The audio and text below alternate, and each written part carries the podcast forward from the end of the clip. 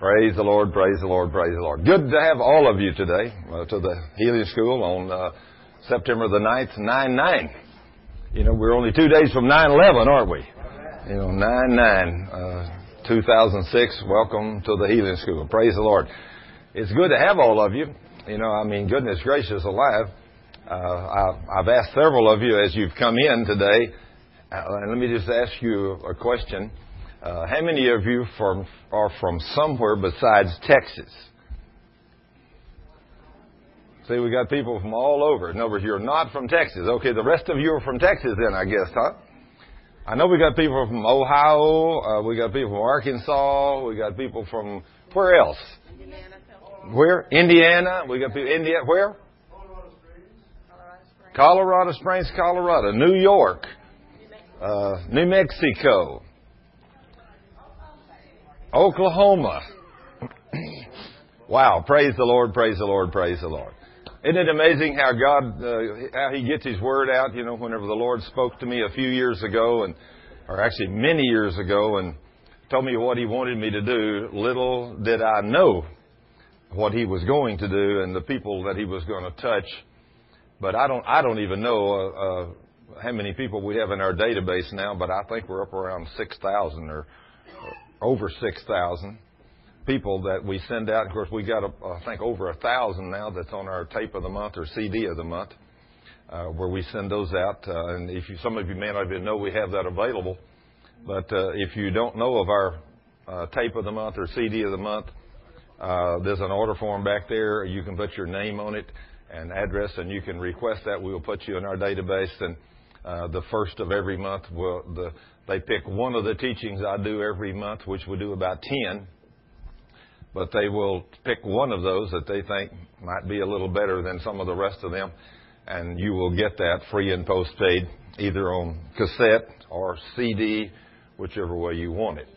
And uh, also on DVD. So, you know, we don't make any uh, exceptions. If, you know, some places will say, uh, you know, if you want it on DVD, it's fourteen ninety five.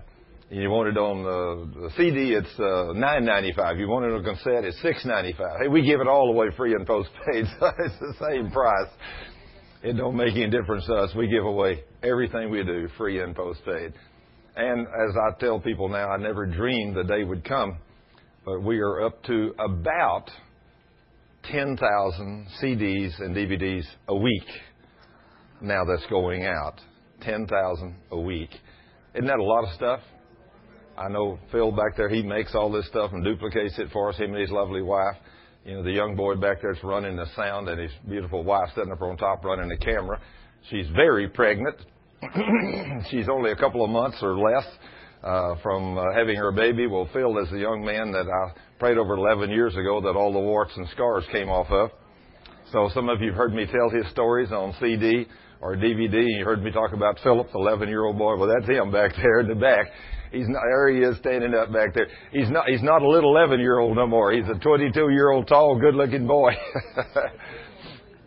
yeah, and that's his beautiful wife up there on top helping run the cameras. So, isn't it awesome to have a God that answers prayer like that? You know, that answers prayer. That so praise the King. We're so grateful that we serve a God that is still alive and well, you know, and so of course the thing about it is today, so many people I mean, I was raised up in a church that never saw a healing, never saw a miracle, and I was in church every time the door was open, and I just didn't know him. I mean, I knew him, but I didn't know him well enough to know how to get him to do anything. But oh, praise God. Thank the Lord. We bless your holy name for showing me these things, revealing them to me. And as I have learned these things, I'm trying to teach them to you just like I've learned them. And when you do it the same way I've done it, which is His way, not mine and not yours, he does the same thing for you He does for me. He is no respecter of persons, is he, young lady? He is a mighty king, an awesome God. And we get reports all the time back, and uh, we, we've got so many uh, reports back and so many testimonies. And at the beginning of the healing school, a lot of time I take a few testimonies, and I will do that today for a few minutes. Uh, I know that, uh, hey, praise the Lord, brother. Young, young lady, you all come on in. Praise the Lord. This is Ty Davenport over here, the gentleman that comes in. He's the associate pastor of the church. Praise the Lord. A great man of God, really knowledgeable in deliverance, and uh, he's he's really really knowledgeable in God's word. And he spends a couple of hours with God every morning, almost from four to six, when all the rest of us are still sleeping. He's up spending time with God almost every morning, not every morning, but almost every one. He, he's learned that if you want to get God to do things for you, you got to spend some time with Him.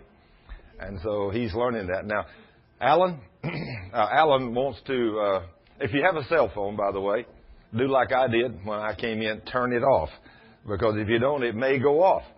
And so anyway, if you do have a cell phone, uh, we would appreciate it if you would turn it off or put it on vibrate or something so it doesn't make any noise until uh, after we get through with the teaching. But uh, Alan, he's a, a man from New York, and our teaching has uh, lit his fire. And of course, he's an attorney, and he travels around all over the country uh, meeting the needs of prisoners. And uh, as he goes to prisons, he has shared our teaching and given away our CDs and DVDs to many prisoners and he wanted a few minutes. He asked me a while ago, can I have a few minutes? I have so many testimonies about how prisoners' lives have been changed and things that have happened. He wants to share a few minutes with us some of the things God has done through him and his teaching and what he has learned from God's Word. And so, Alan, uh, I've got a mic up here. Let me, uh, we'll start out with you, and we'll give you a mic. Let me turn this thing on. Okay, now we got one on Phil there. I think it's ready, he's got some notes here, so he won't forget anything. So these aren't notes; these are letters I'm going to read because I can't say it as well. I can't say it as well as the. You hear me? As, the letters. I've had a prison ministry since starting in, with ten guys in Oklahoma. Which I went, when I went to Brooklyn Law School, there was these ten guys. They said they wanted Pennville. I wrote to them, and I drove out there 30 years ago with my wife, and and through that it's mushroomed. And uh, I got uh, I have guys I just write them and encourage them and and uh, do a Bible study, a, a, teaching which I sent out to them. And uh, there's one particular guy in, um, in um, uh, named Dave Thomas who's in Georgia, and he has this guy has taken off like a rocket. He, he's like 40 years old, and he shouldn't be in prison. That's just how he was falsely accused of something. But uh, he says, "Why does God have me in prison?" But I, I, said, I said, "This is why. He'll be getting out soon." But uh, he's been there nine years, almost nine years for something he didn't do, which the witnesses are recanting on. But uh, I can see why what God did to him. Before I read this letter, I got to, I'll back up to a testimony I didn't I don't have the letter on. Uh, you know, he does a Bible study in his uh, cell every day, and he, he's gotten like two doctors through Bible correspondence schools, always studying the Word, and he's led like over 35 people to the Lord over the last like three or four years. And Amen. like one Christmas, he said, "Lord, give me five souls this Christmas," like around three years ago, and God gave him five souls to win. He's always sharing the gospel, and he so uh, he said back in back in the spring, uh, he told me about the one guy came into his cell. His foot was all wrapped up. I'm going to give you like four testimonies of healing. So, and, and I'm, I got them written, you got to bear with me. You, you got to hear the blow by blow description. It, it just makes it special. But this guy came his foot was all wrapped up. He, what he'd done, he's banged his toe and he, and he broke the nail. The nail was completely broken off. There was no nail on it, uh, and he uh, and he was he was hobbling around. It was all wrapped up and all swollen up. And they said he'd be like that for uh, quite some time till it healed up. So he prayed for him, and the next morning the guy woke up and felt something different. So he went to Dave and he said, Dave, uh, uh, I'm afraid to look. You un- un- un- unloose these bandages. He, he opened up the bandages, and there was a brand new nail on there. And there was no, and there was no, and it was all the swelling, all the swelling was down. And he said it looked like a manicured nail, and there was no nail on there, and it was just completely broken, you know, all a mess. That's uh, the least of the miracles here. Now, now I'll start reading the, the letters. that was like in the springtime. Then this letter is dated July 30th, right after my son got married. I got this great letter from him. It said, "Hello, brother." You know, I'll, I'll read to you because he, he says things in a way I can't say it. Hello, brother Alan. I am simply beside myself with pure joy and praise for my precious Lord and Savior Jesus. A friend of mine named Larry was led to Christ by the Holy Spirit using me in my cell a few months ago. Notice he didn't say I led him to the Lord. He said the Holy Spirit using me. He's the kind of humble guy he is. Amen. Soon afterwards, I felt the Spirit stirring in me to teach Larry as much about the Word as I could better as I could before he went home, like you teach people yeah. the Word. I suspected that it was God's plan to heal him, but at that time I wasn't sure. Larry came to the little daily Bible study I give every day and was full of questions. His hunger for the Word really amazed me, Alan. Larry was suffering from a degenerative eye disease and was told that he would be completely blind one day. He wore the thickest glasses I've ever seen on a man, Alan. He also had lost most of his hearing in his left ear and has worn a hearing aid for years. Alan, I do not pray for the healing of a man here unless I know it is God's will that I do so. He's in prison. He's got to, you know, follow the rules here. Well, brother, the very day before Larry went to the hole, I had an overwhelming sense in my spirit that the Lord demanded that I lay hands on his child Larry and pray for his healing. About the hole. And here, an inmate is locked down in the hole 24 hours, this is in Georgia, before he's to get out for his own safety. The reason for that is that an inmate was killed last year, a day before he was to go home, by another inmate that was angry that he was not going home.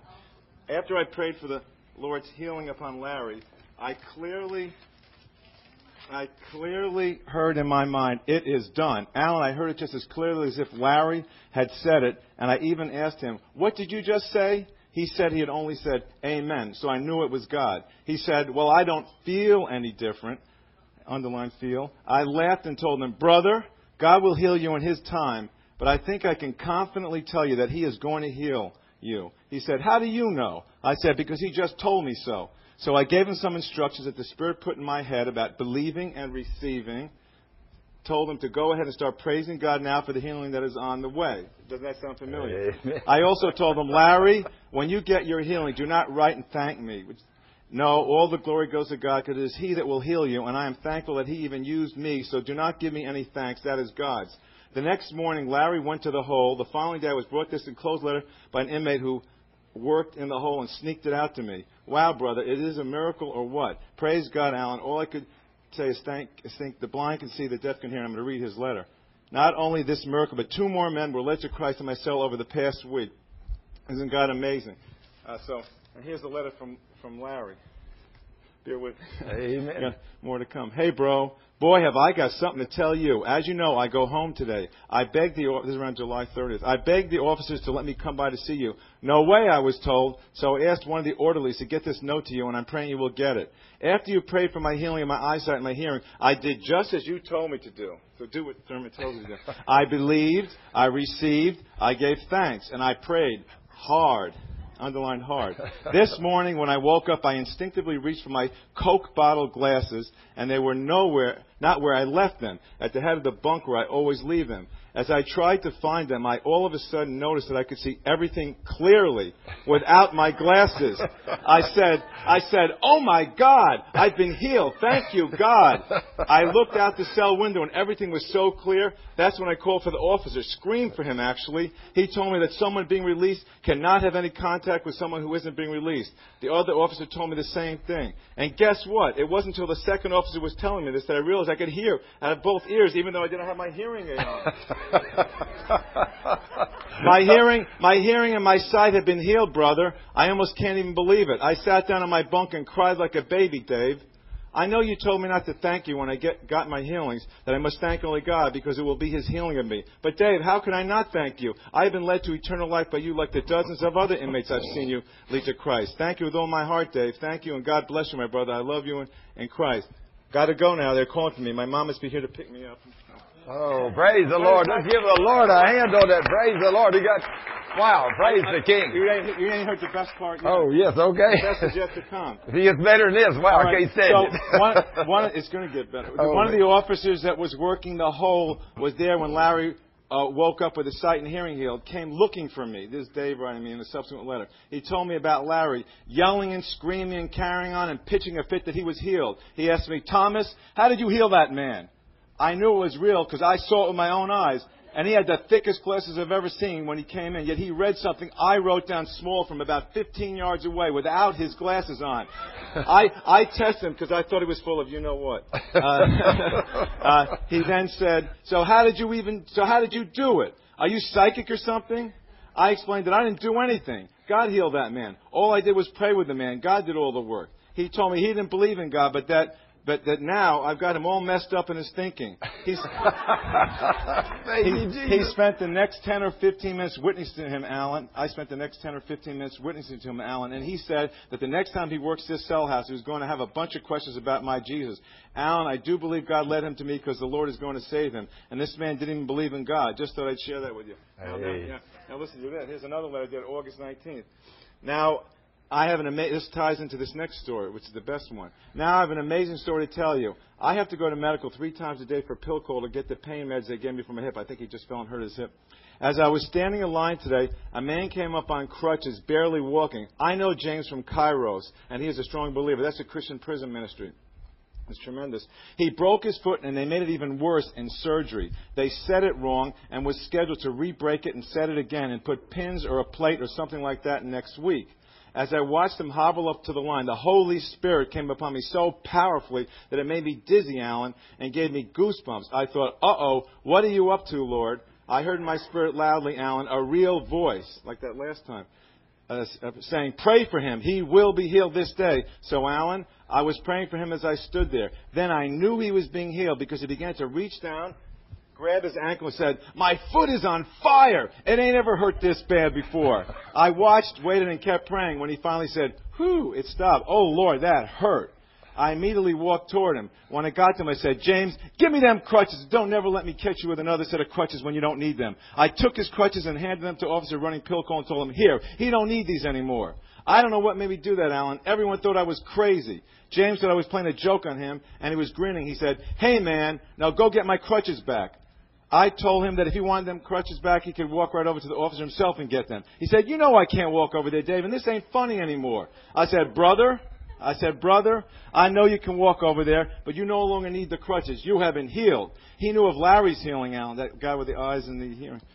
Um, he got real quiet and said, Are you serious, man? I said, As a heart attack. What do you think all that burning on your foot was a few minutes ago? He got the biggest grin on his face, Alan, but he wouldn't move. He said, I'm scared, Dave. I'm scared stiff and can't move. So I grabbed him, Alan, and said, Let's take a walk. I want to tell you about something. We started walking, me pulling him. after, a few, after a few steps, he said, he jerked away from me and said, Let me go. I can walk. Oh my God. He started jumping up and down, Alan, to the amazement of about 30 inmates in the pill colon. He screamed, I'm healed. Thank you, God. Thank you, Jesus. I've been praying for this here healing for weeks now. Oh my God, it is real. Alan, he then took off running back to the cell house, screaming praises to the Lord, and I ain't seen him since. I'm sure he ran to the nearest phone call, go home. Praise God, another miracle here at Dooly State Prison. All glory to God who cares so much about the men in here. And that's not all. Alan, all those men who saw this happen were astounded. I know most of them, and most of them are Muslim. Well, brother, since pill call, I've had nine. There's nine Muslim inmates following me around asking me questions about Jesus. And one of them asked me immediately after the healing, what in the world just happened here? I saw it with my own eyes, but I still don't believe it. I told them, brother, Come to the Bible study I hold, and you will see even greater things than these. For my Jesus is real, and He loves you so much, even more than your mama loves you.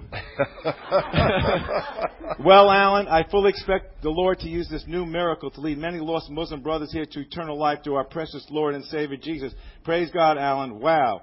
I've seen the pure manifestation of God in everything around me, Alan. Yet every single time something like this happens, I find myself astounded, full of joy, full of praise for God, and tears running down my face. Thank you, Jesus. Also, Remember the guy who was choking to death some years ago in Chowhall? There was this big black guy that was choking on a piece of bread, and they wouldn't, the guards wouldn't help him. So he pushed the guard aside, which could have got him arrested right there.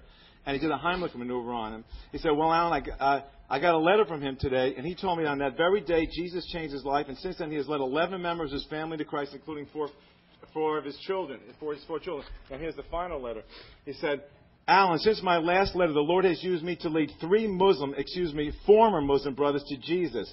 Praise God. Remember the Muslims were questioning him? Amen. He said, Praise God. And they are witnessing to other Muslim inmates. All due to the healing of a man's foot. Glory to God, Alan. And get this. I also led an officer Jesus in my cell yesterday. Amen. wow. When you write back, don't mention the word officer because he would get in trouble. I'm truly blessed. So, um, that's it. Isn't that awesome? Praise the Lord. Wow. Wow. Praise the King. Thank you, Alan. That's so great. Isn't it wonderful what Jesus is doing? I mean, it's amazing how that all we got to do is believe the King. You know, we serve a Jesus that is alive and he does miracles and he heals and he does great and awesome things. Man, those are great testimonies. I mean, great testimonies.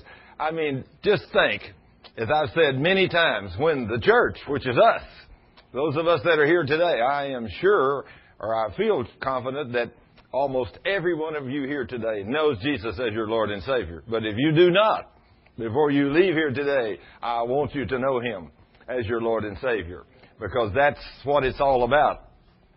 I mean, to live on this earth, even if you're sick and die and go to heaven, would be one thing. But to live on this earth and be healthy and die and go to hell would be awful. And we don't want that for no one. So we want everybody to know Jesus. Now then, after you come to know Jesus as your Lord and Savior, then we're trying to teach you how to receive Him as your healer. So you can walk in divine health. And so you don't have to have sickness and disease no more. I have learned these principles from God's Word, and it really works. And I've seen God do great and awesome things. Now then, praise the Lord. If we have a one or two more that has a, maybe a single testimony or something of yourself that you want to give to tell us what Jesus has done for you, uh, if you would like, if you want to come up, uh, some, who has another testimony? Anybody else have one you want to give us? If you have a testimony, we'll, we'd love for you to come up and tell it. Uh, Alan had some great ones. That's a hard one to follow, I will have to say. But if you've got one, okay, we got one back here. Come up. You got one? Come on up here, Sharon.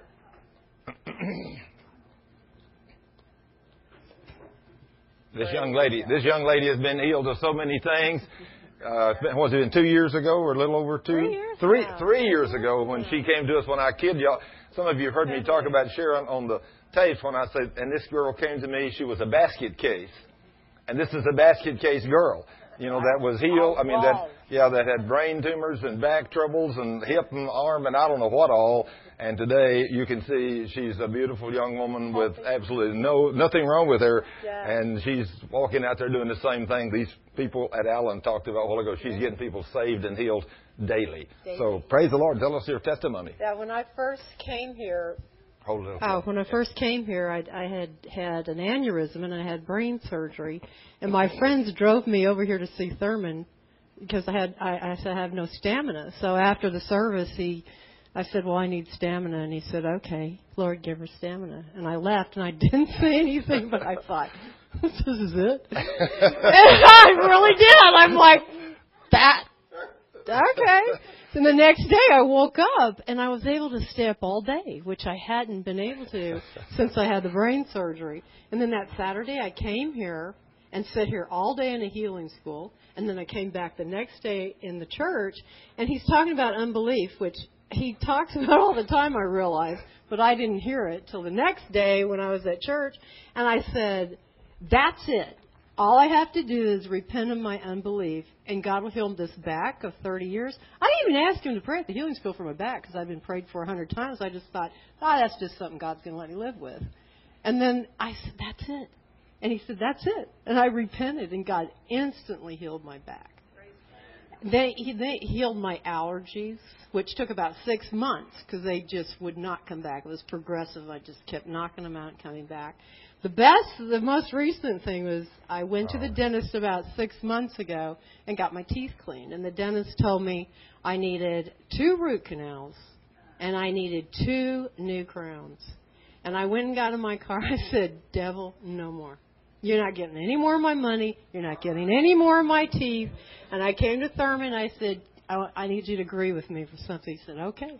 Now it's very important you agree with somebody that really believes. You know, because it says to agree, not to kind of think so.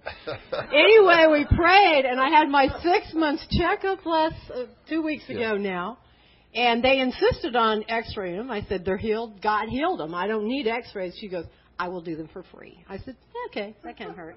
So she did them, and they're totally healed. I have no problem. hey, praise the Lord. Praise the Lord. Now, this is a woman of faith now. You can imagine, you know, that a few years ago, three years ago, when she came to me, she was in such bad shape, you know, that she couldn't hardly walk or do anything and had been down on her back for 30 years and, you know, and of course had the arm that was goes out, the, the hip that went out, and she just had many, many problems and allergies and everything. And to think now then, this girl has such faith that the other day or six months ago when they said she needed these root canals, she just come to church and said, "That's it. You pray with me, and I, and it's done." She said, "I, I don't. I, I believe God." And of course we did. And, and every time I'd see her, I said, "Well, how about your teeth?" She said, "Done. Praise God. You know, that's it. Done. We prayed. It's done." Is that total belief? That's total belief. Well, six months later, like she said, when she went back and the dentist said, "Well, we need to uh, do the uh, X-rays and see," no, no, no, don't need it. But they, when the lady finally said, "Okay, I'll tell you what, I'll X-ray them for free because I won't charge you because I know they were bad six months ago. They're still bad. That's where we live as a church." But she said, "No, But uh, sure enough, when they done the X-rays, uh, she don't need no root canals or no crowns. Her teeth were good and solid. All I got to say is, when you really believe God, you're gonna tell yours, Aunt Randy? Praise the Lord. It's amazing the wonderful things. This is Randy. He has a tremendous testimony. Praise God. I'll be quick, but uh, I I too came and had you pray for me about my epilepsy. Yeah. Not my epilepsy, the devil's epilepsy. The devil's epilepsy. Yeah. That's right. But uh, and you shared, you know, that I had more things wrong with me when I came up here and had you pray for me. I had my kidneys were horseshoe. I had kidney stones every year for 13 years. Uh, I'd have kidney stones and spend 30 days in the hospital, and diabetes and and depression, and I had just a pocket full of medicine, you know. When I rode my motorcycle up here to the healing school, or to Justin, Yeah. and I had Brother Thurman pray for me, and uh, before the end of the service, actually, and then I went back to my seat, and I was sitting there right next to my pastor J.C. there from the upper room, and Thurman said that I had to repent of all my sins. Well, I didn't know that part. That was pretty hard to have to do that. So I confessed my sins to my pastor, and pastor brought me back up here and had me prayed for again. And when we got back to the upper room, all my medicine was gone out of my pockets. I dropped it all. I lost it all on the way back. And uh, so I took that as a sign of being healed. God would tell me when it's time to start taking my medicine. I got back to the church, and our sign says total healing for the total man. And I just prayed about my epilepsy, but then I thought, well, I lost all my medicine. So I haven't, I was having seizures two or three a week with my Dilantin, and I haven't had a seizure since August of last year, and I haven't had any medicine at all. Amen. Praise Yes. the Lord. Praise the Lord. Praise the Lord. Thank you, Jesus. I have to go to a doctor though to get cleared for my driver's license again, and I called a doctor uh, the other day, and I was telling him about my healing and uh, gave him some history, you know, and then I told him I got healed. Well, he don't want to see me. He recommended that I go to a mental health facility.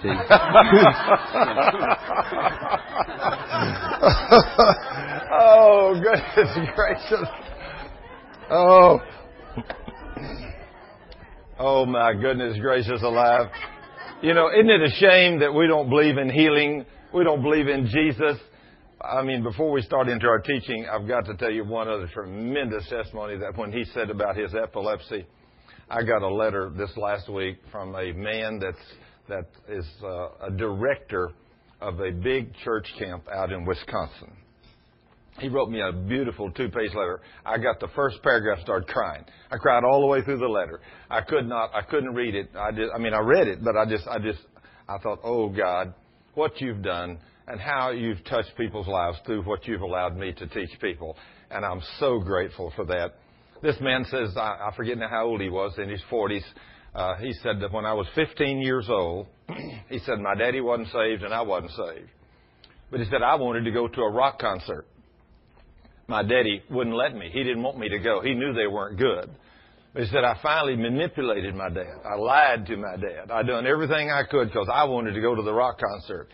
He said I finally got my daddy to let me go. he said I run into my first encounter with drugs and alcohol.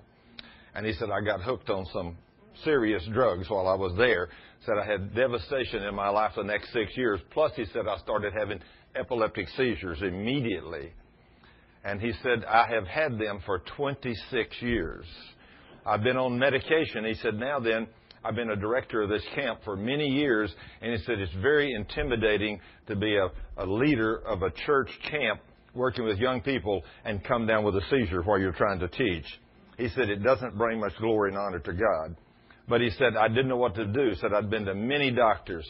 I'd been to many counselors and said, nobody, nobody ever told me that my sickness was because of my sin until I listened to your teaching. He said, when I listened to your teaching, I first thought, this man's crazy. But he said, I checked you out in the Word, and the scriptures you used were exactly what was written in my Bible. So he said, I went to God and I said, Lord, if it's sin that does this, what sin was it that brought this on me? And he said, immediately the Lord brought back to me my mind immediately when I was 15 years old, when I manipulated my dad, I didn't honor my parents. And he said, because I didn't honor my parents, he said, this is why your seizures came upon you. This is why you could not be healed. He said, Lord, I repent. I am so sorry. He said, my dad died six years ago. But Lord, I'm asking my daddy to forgive me. I'm asking you to forgive me. And I'm thanking you for doing it. And he said, The Lord spoke to me. And he told me now then that he's out there and he doesn't have any men of faith around him. He said, Because you have repented, because you have asked your dad to forgive you and you've asked me to forgive you, he said, I'm going to deliver you and I'm going to heal you. He said, You can throw away your medicine. He said, Thurman, six months ago when God spoke to me, I threw away the medicine. He said, I've not had a drop of medicine since, and I've not had one single seizure since that day. He was praising God. And I mean, with a testimony like that, how can you read that knowing you were the one that got to teach him the truth and he gets set free? How can you read that and not cry all the way through that? Here's a man who had been bound by the devil 26 years, a church leader. And he's bound with seizures for 26 years. And all he had to do was do what the Word says to repent to God for manipulating his dad, not honoring his mother and his father. When he didn't honor his dad, although his dad wasn't saved, and he wasn't saved, it brought a curse upon him, and the devil came upon him, and he started having seizures. But just like Randy, Randy had sinned many ways too. He was a young man. He didn't know that sin is what brought sickness and disease. And for all those years, Randy had had those seizures and all those other things you heard him say that he had had. But he didn't know that it was sin. But whenever he repented of all of his sins and we prayed for him, August a year ago, he was set free and healed that day. He asked me a question. He says, If I believe I'm healed, what do I do with all this medicine? I said, That's between you and God. I said, I'm not going to step out and say, throw it away, because that's between you and God. I said, I know what I would do, you know, I, but I know where my faith is. I do, I do not know where yours is. But I said, God will show you. He will tell you when to get off the medicine. It's amazing. He had both pockets full of medicine. And by the time they get home, somewhere between Justin and Denton, he lost all the medicine. It was all gone. Isn't that amazing? It just disappeared out of his coat pockets. You reckon that God's trying to tell him you don't need it no more? I think so. He had never lost it before, but now after he's been prayed for. Aren't y'all glad we serve a supernatural living God that's alive and well and doing things? He's a mighty God. Father, in the name of Jesus, I thank you for all these folks that you brought here today. I thank you, Lord, for your word. I thank you that what you're going to do through each one of these as they learn more about your word and as they go back to the many places they've come from all over the United States, that you're going to use them mightily where they go. You're going to heal them, just like the wonderful testimonies that Alan had about as he ministers to these men in these prisons, as he's taught them the word. These men are getting a hold of the word, and then they're acting on the word of God. Alan has taught them many of these things about salvation and healing. And these men are learning, they're doing it. And now, Lord, those men, think of the people that those men have got healed and saved and delivered. And, th- and Lord, it's just a beginning thing. That's the kingdom, the kingdom of God, snowballs like this. And Lord, we thank you and praise you for planting these little seeds and touching these people's lives and doing such a great and mighty work. And to thank you, Lord, that we're so grateful that we get to be a part of that great and awesome kingdom, the kingdom of God. A tiny little seed, that's each one of us. But Lord, each one of our seeds, it grows up like a tree that's been watered down by the brook. Thank you, Father, for blessing us today. Now, Satan, I rebuke you and I command you to leave this place today. And don't you steal a word out of anybody's mind or heart today. As we leave this place, I take authority over you and command you not to steal one single word out of no one's heart. And Father, I ask you to lock every word into their minds and their hearts so they can use them for your glory. And for those that need to be healed, they will receive their healings and their miracles today. And we praise you and thank you, Lord, for being our God. Now, Lord, it's your word and it's you, and we're just here to serve you. So, Lord, everything is about you, nothing about us. It's all about you. And we love you and praise you and thank you for all these wonderful testimonies we've heard, the wonderful things you're doing all over, because we know nothing is hard for you because you are God. Now, thank you, Lord, in advance for what you're going to do here today. Bless us and bless everybody here. In Jesus' mighty name. Thank you, Lord. Amen. Praise the King. All right, now then, we're going to praise the Lord. Welcome. Y'all come on in. We got chairs uh, everywhere. Y'all just come on in. We got some more back there, some over here, got some up here in the front. So just come on. Praise the Lord. Something I'm gonna. Uh, uh, it's amazing. The other night, Uh, oh yeah, we got water up here for those of you that need water. If you want water, it's free. Uh, I don't provide the water. The Fred, the owner of the place here, uh, he provides this place for us free of charge. He does not charge us to use this facility. It's a great blessing to us to be able to do this. But God is wonderful. God has changed Fred and Kathy's life, the owners of this place, dramatically. Fred had never seen a, or hadn't seen a miracle when I met him uh, about five or six years ago. I met him and uh, he had not seen a miracle, and I said, "What a shame! If you hadn't seen a miracle in the last day or two, you're not doing what God wants you to do." and he was he looked over at the lady, and I, I was in her store, and he said, "Is this guy real?" And she said, "He's very real." And so, out of all that, uh, Fred has totally changed now. He sees them regularly himself. So he provides us with this building uh, to have these in, and he provides us with this water. And we put a box up there that if you want to give a donation for the water, you can, but if you don't want to, you don't have to. But that's just like us. We put all of these teachings back there for those of you that don't know. All of the CDs, DVDs, cassettes, and videos and everything are free. And you can take as many as you want. We don't charge for them. So therefore, you don't have to have money to come to a healing school. You can come here and get you an armload of that. We even provide sacks for you to take haul it out in. You know, so you can take it and take it and give it to your friends and everything. so anyway, we want the body of Christ to be blessed with what God has done for us. You know, so He has blessed us tremendously. I mean, it's a wonderful. I mean, just think of the blessings to get to pray for people and see people get healed. Isn't that an awesome privilege? I mean, but God wants to do that through all of us that are in the church. He wants to use every one of us like that. Just think of those testimonies that Alan gave about those prisoners when those men prayed and believed, and all the Muslims, Muslims and everybody else when they see God moving. You know, hey, I mean that guy he couldn't walk, and now then he can. What what is this? You know, well, it's only Jesus. Well, who's Jesus? Well, let me tell you about him. I mean, he's God. And when you see God move like that, and isn't it wonderful? I mean, it, it changes everybody's life around, you know. But I think the church has not seen God do these kind of wonderful things. So when we go out, we don't know how to pray in faith. So not knowing how to pray in faith, or we've got some kind of little pet sin in our life, you know, that uh, we don't want to give up, and so God don't hear our prayer. And so we walk a defeated life.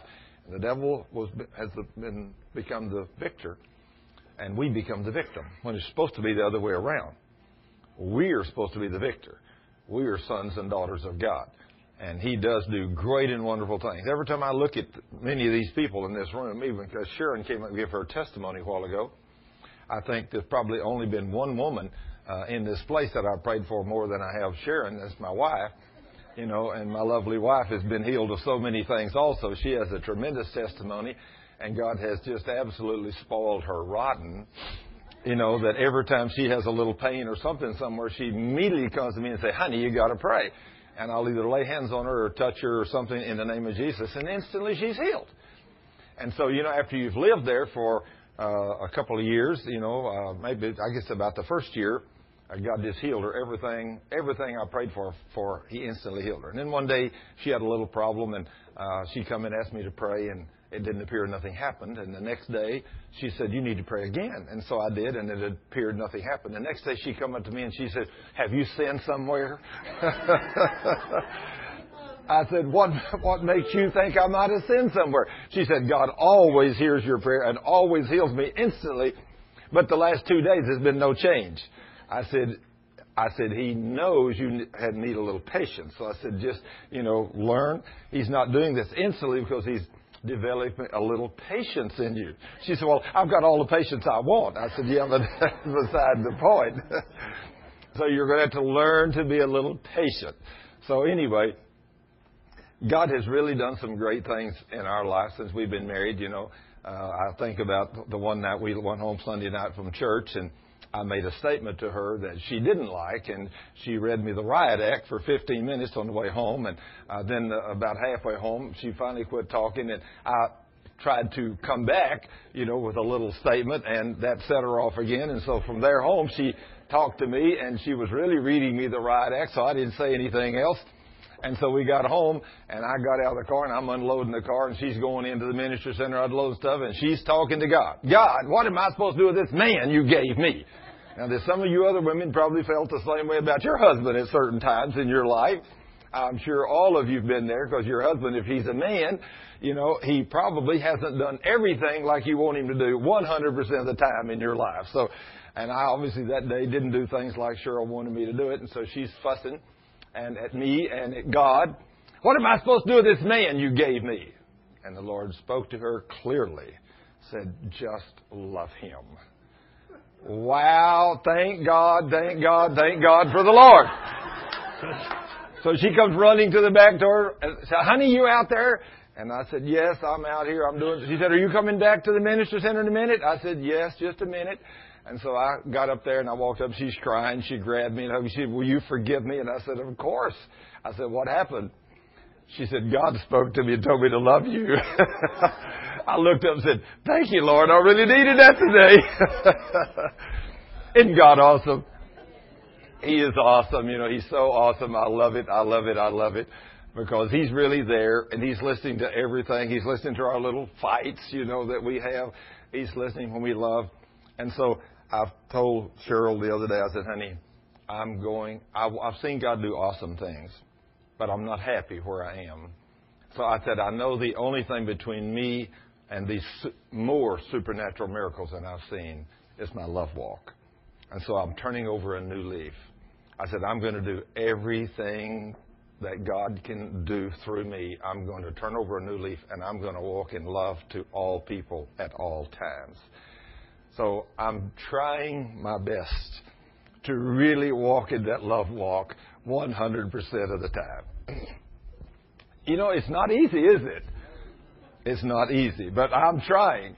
And the reason I want to get there, I don't want to talk evil about nobody or nothing, no one. I want to walk in love so that when I speak in the name of Jesus, you see Jesus show up. And I mean, that's, that's where I want to get. And I trust that that's why you're here today too. You want to get there also. So I want to show you some things now. Today, I'm going to do a lot of teaching out of the book of Job.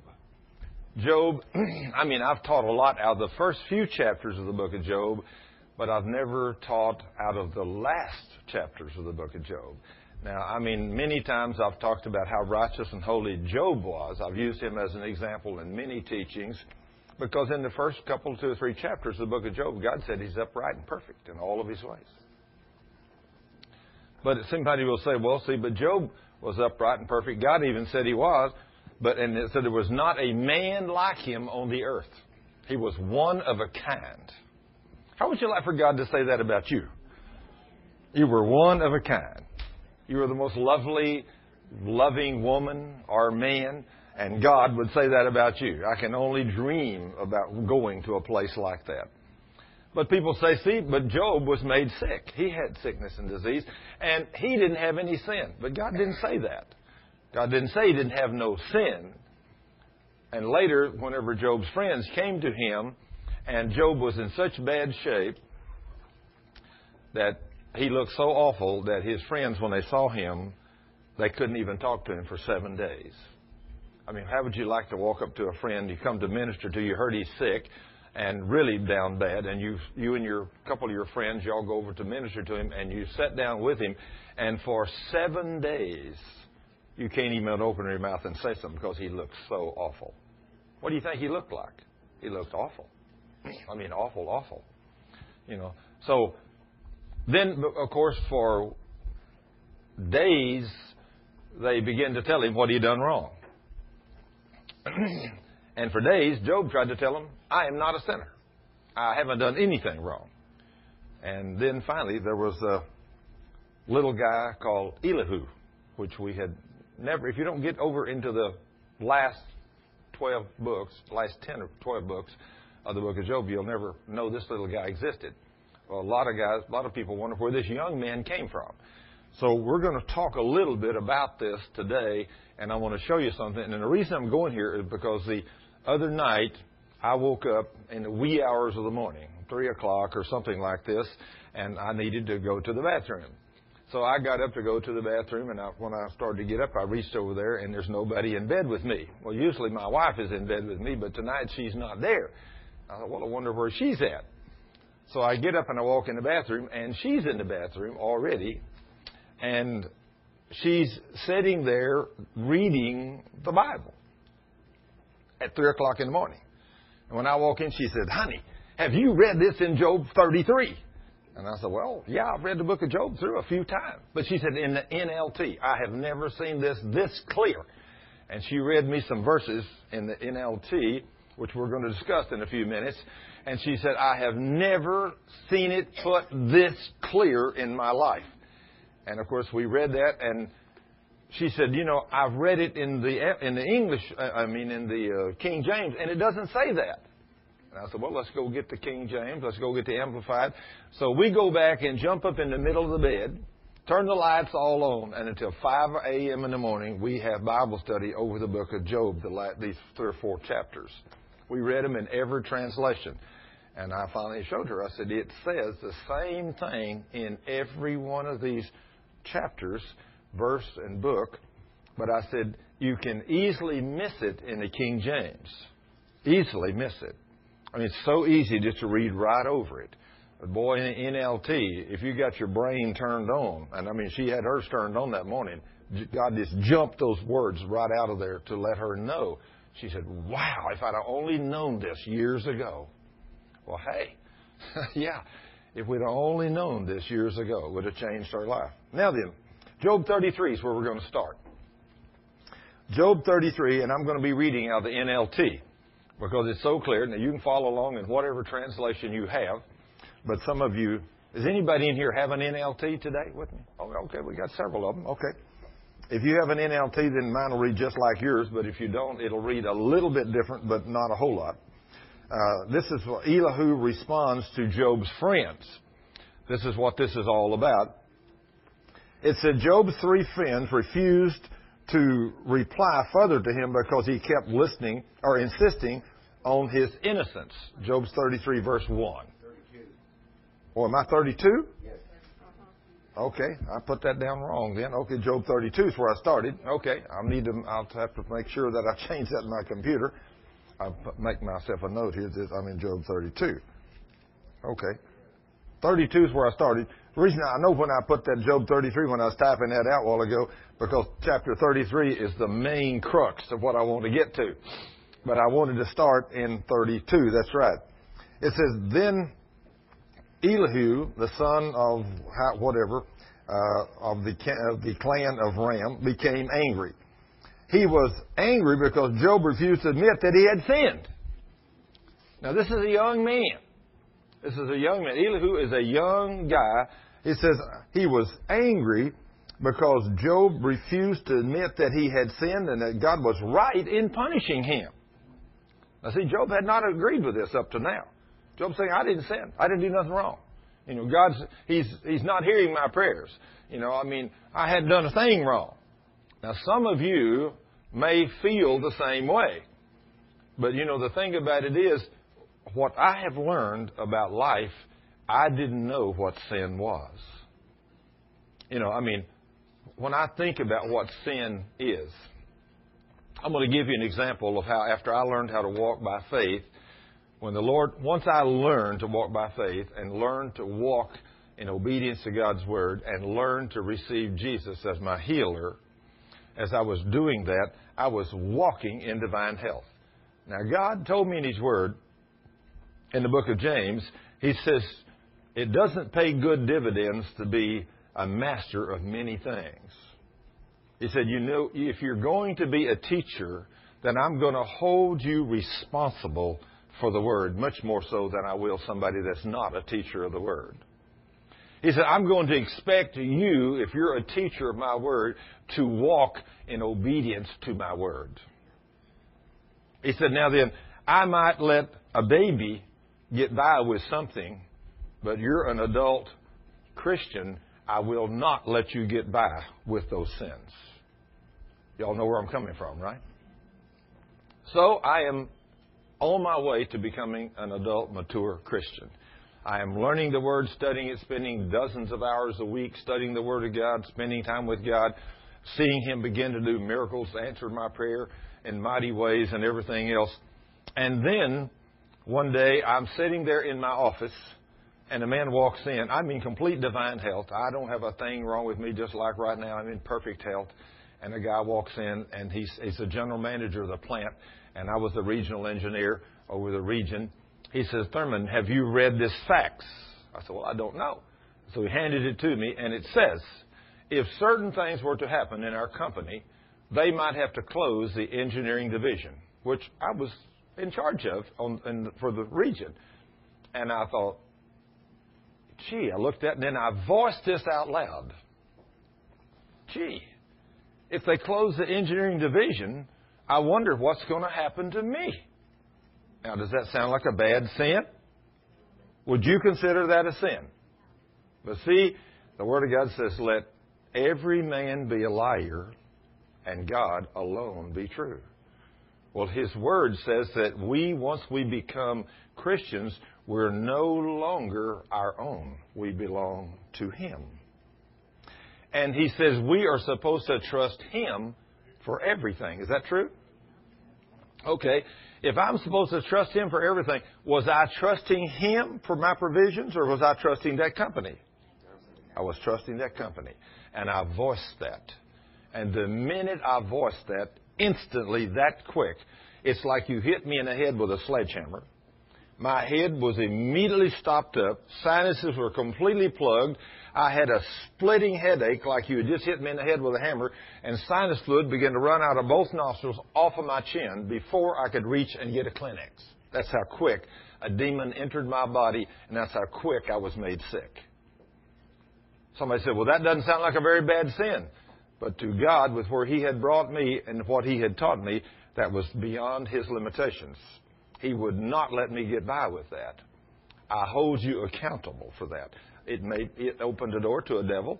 A demon came in, and I was instantly made sick. Well, the man that was standing, he looked at me and said, "Good grief! Did a river just break loose in your head?" Well, there was no use trying to explain to a man that doesn't know anything about spiritual things what happened because he's not going to understand it. I just said no. And I reached over and got a Kleenex, began to blow my nose, and then in a minute or two, he left. Then I immediately repented. I said, Lord, I am so sorry that I sinned. Now see, Elihu was mad at Job because he would refuse to acknowledge he was a sinner. Well, I knew I'd sinned. So the first thing I did was acknowledge to God, Lord, I'm a sinner. I missed it. I, I just broke your rule. And so I ask you to forgive me. Now I said, now then, I also know that since I've asked you to forgive me, that I am forgiven. Because 1 John 1 9 promises it, right? If 1 John 1 9, when you come to the Lord, when he says, and see, that's another scripture that that director of that camp out there in Wisconsin said 1 John 1 9 took on a whole new meaning to me. That when God says, if you will confess your sins, I am righteous and just to forgive your sins and to restore you to fellowship. He said, I've been a Christian several years, but he said 1 John 1 9 took on a whole new meaning. It became real to him.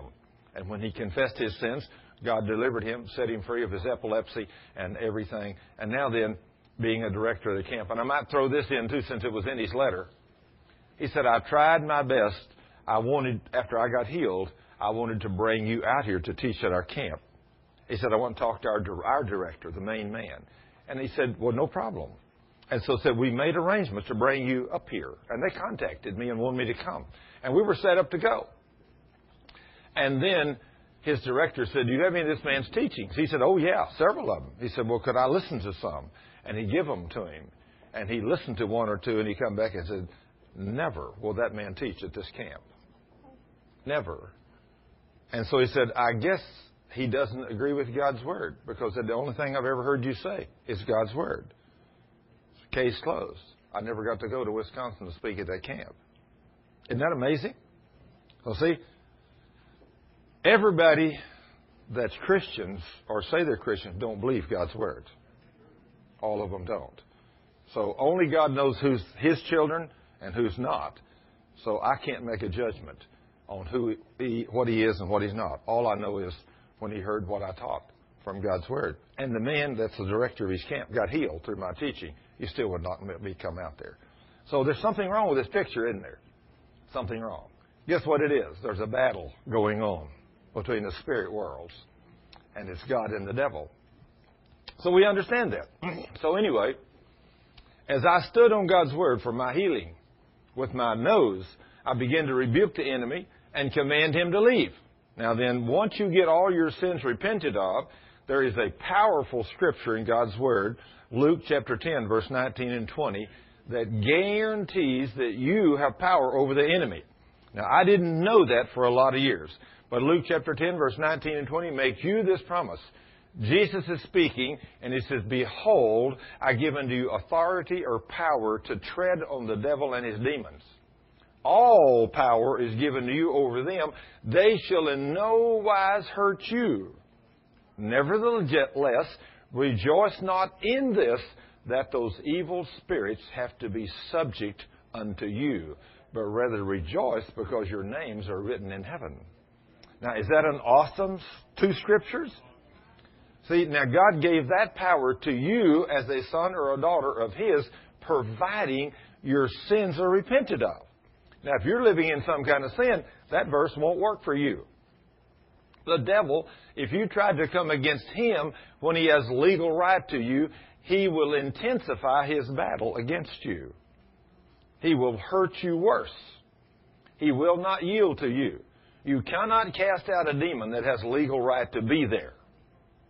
Those devils are sent there. Now, I'm going to say something to you that may shock you, but those devils or demons are sent to you by God. Isn't that amazing? He has given the devil certain rights to do certain things. When certain sins are committed, there is a order of demons. They're called principalities and powers and rulers of darkness and spiritual wickedness in the heavenlies. Now, our king came to this earth 2,000 years ago and totally defeated the devil. Totally defeated him. And if you don't know that, boy, this all over the Bible. You can read it. But the clearest place you can read it is in Colossians chapter 1 and chapter 2. Clearly, those scriptures tell you that Jesus defeated the enemy. Satan has been defeated. Now then, all power in Matthew 28, all power has been given to Jesus in heaven and earth. He's in control. All power. The devil today can't take a breath, couldn't bat an eyelash without Jesus is okay. Jesus is in control. So, all through the scriptures, we learn all through there that the Lord says, if you will be obedient to me and do what I say, you don't have to worry about the devil. I will keep him off of your back. I mean, if, while ago, Paul was telling me, he said, I have committed to re- memorize within the next few days or weeks, whatever he said. I forgot how many days. He said, I'm going to memorize Psalms 91. I told him, I said, that is a great 16 verses to memorize. You memorize those 16 verses and get them in your heart. The thing you've got to know about that psalm, it will not work for you unless you do the first two verses. The first two verses says you have to make Him, God, the Most High God, your dwelling place. You got to dwell with Him. That means you got to talk to Him. You got to go to church. You got to study His Word. You got to spend time with Him and not go to church on Sunday, spend one hour in church, grumble because you went, because your wife drug you to church, or your husband drug you to church, and then you come home Sunday afternoon and plop yourself down and read all the newspapers in the community, or you watch the sports or the soap operas or anything else. If you spend all that time with the world, you're going to have trouble getting healed from God. In fact, He will send a devil to your house and you won't lack the results. And he will come and make you sick and afflict you and torment you and your spouse and your children, and you will not enjoy what happens. But if you want to be free from the devil, it's real easy. You walk in obedience to God's word. You do exactly what the king said. You put him first, and you say of the Lord, He's my refuge, He's my strength, He's my God, in Him will I trust. I love Him and praise Him.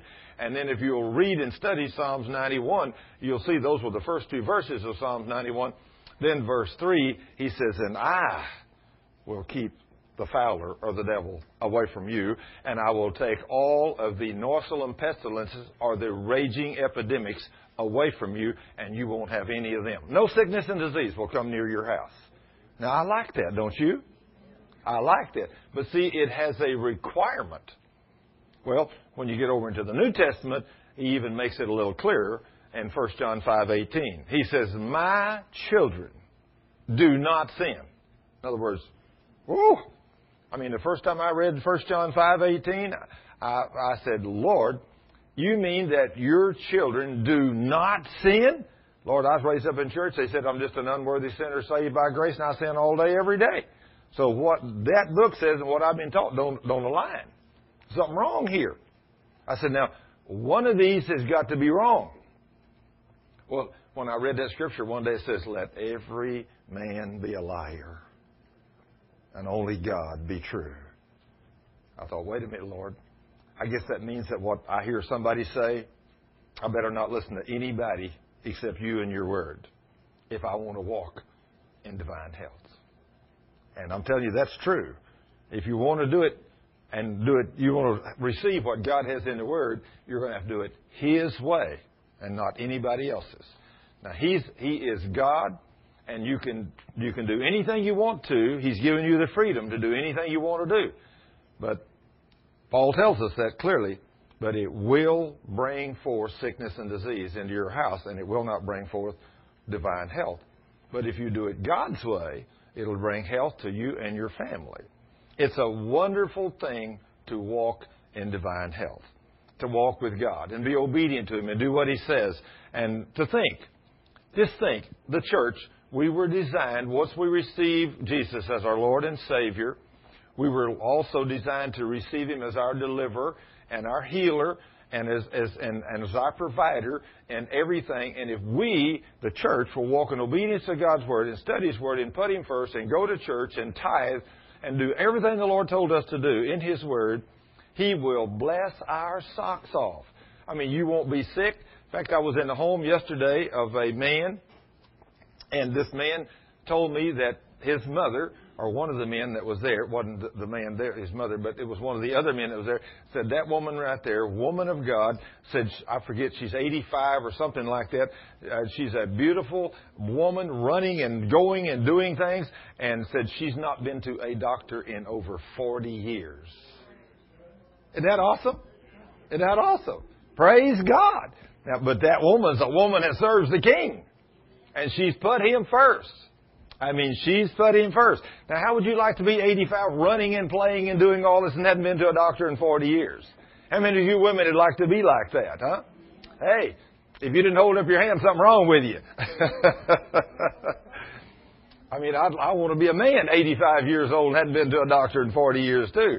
I, I won't quite be able to make that, but I won't be far you know, because I'm only 67 right now, uh, coming up on 68 shortly, but I hadn't been to one in 25 years. So by the time I get to be 85, I can say that. You know, praise the King. But it requires you and me walking in obedience totally, completely to God's Word. And if you don't know what it says, you can't walk there. You'll have to learn to study the Word. But as you learn to study the Word, like myself, when this demon of hell came upon me and I repented of my sins, I'm still commanding this devil to leave. And he's not leaving. Now, I know I've repented. I mean, I know I repented. The Word of God says if I repent, He forgives me. So now then I'm commanding the devil to leave. And of course, I begin, I know the scriptures, and I begin to get so bold with this, even in the workplace where I am. I'd be walking along, I'd go to lunch, and I'd sit down, I'd bless my food, and I said, Now, you devil of hell that's caused my nose to run. Somebody would look at me and said, Boy, you sure got a runny nose. I said, Yeah, I opened the door to the devil yesterday, and that beast come in, and I'm driving him out. I said, You devil of hell, in the name of Jesus, I command you to leave. And they said, Maybe I ought to go sit somewhere else. but see, they didn't understand the spiritual world like I did. Now then, if you if you run into a strong Christian that knows what they're doing, they say, "Let me join in with you. We'll drive that devil out of you in the name of Jesus." See, you know what we should do? I think about us just like I was. I'd walk into church years ago as a deacon, a Sunday school teacher, and I'd walk up and here comes Brother Paul, you know, and I'd say, Good morning, Brother Paul, how you doing? He said, Oh, Thurman, I got a runny nose, you know, and I got a stopped up head. I guess I'm coming down with a flu. I said, well, yeah, look like you're coming down with the flu. Probably about three or four weeks, you'll be all right. Go home, take some medication. Yeah. I mean, there was no faith in nothing either one of us did. And I never did that to him. I just used him as an example. But do we do that? Yes, we do. You know what we should do? As Christians, somebody says, Oh, I feel awful this morning. I'm coming down with the flu. Say, well, repent of your sins. If your sins of unbelief, let me kick this devil out of you in the name of Jesus and you get healed. That's what we ought to start doing. And if we do, people, you're going to be amazed when you start doing those things in faith, which I started doing those 20 or so years ago. Just like Alan was sharing with us there a while ago, some of these men that he shared with and taught them these things, led them to Christ, and taught them about healing and everything else. Look at what those men are doing in those prisons. I mean, when you're walking in power with God, when you pray for people and He heals a, a, a crushed toe, puts a toenail back on it like a brand new one, you know, it, when He heals a broken leg in front of all those, they nobody believes in Jesus much in them prisons. That's why they're all there. You know, and if all them Muslims and everybody, if 30 men sees a man with a broken leg instantly healed and he can walk, hey, they want to know how this happened. See, now that's where you and me need to be walking. Out in the world. That's how we need to be walking in power with God. So when we pray, the King shows up and does those kind of things for us. Well, I'm rebuking this devil, commanding him to leave, and he's not leaving. You know, but people don't understand. So even when I went home that first night, my wife at the time, which was Betty, the one I was married to 41 years before she was killed in a car wreck, she t- said, "You got allergy, you got so asthma. Uh, let me give you some medication." I said, "No, no." I said, "It's a demon. I took on a demon today, and I'm going to kick him out."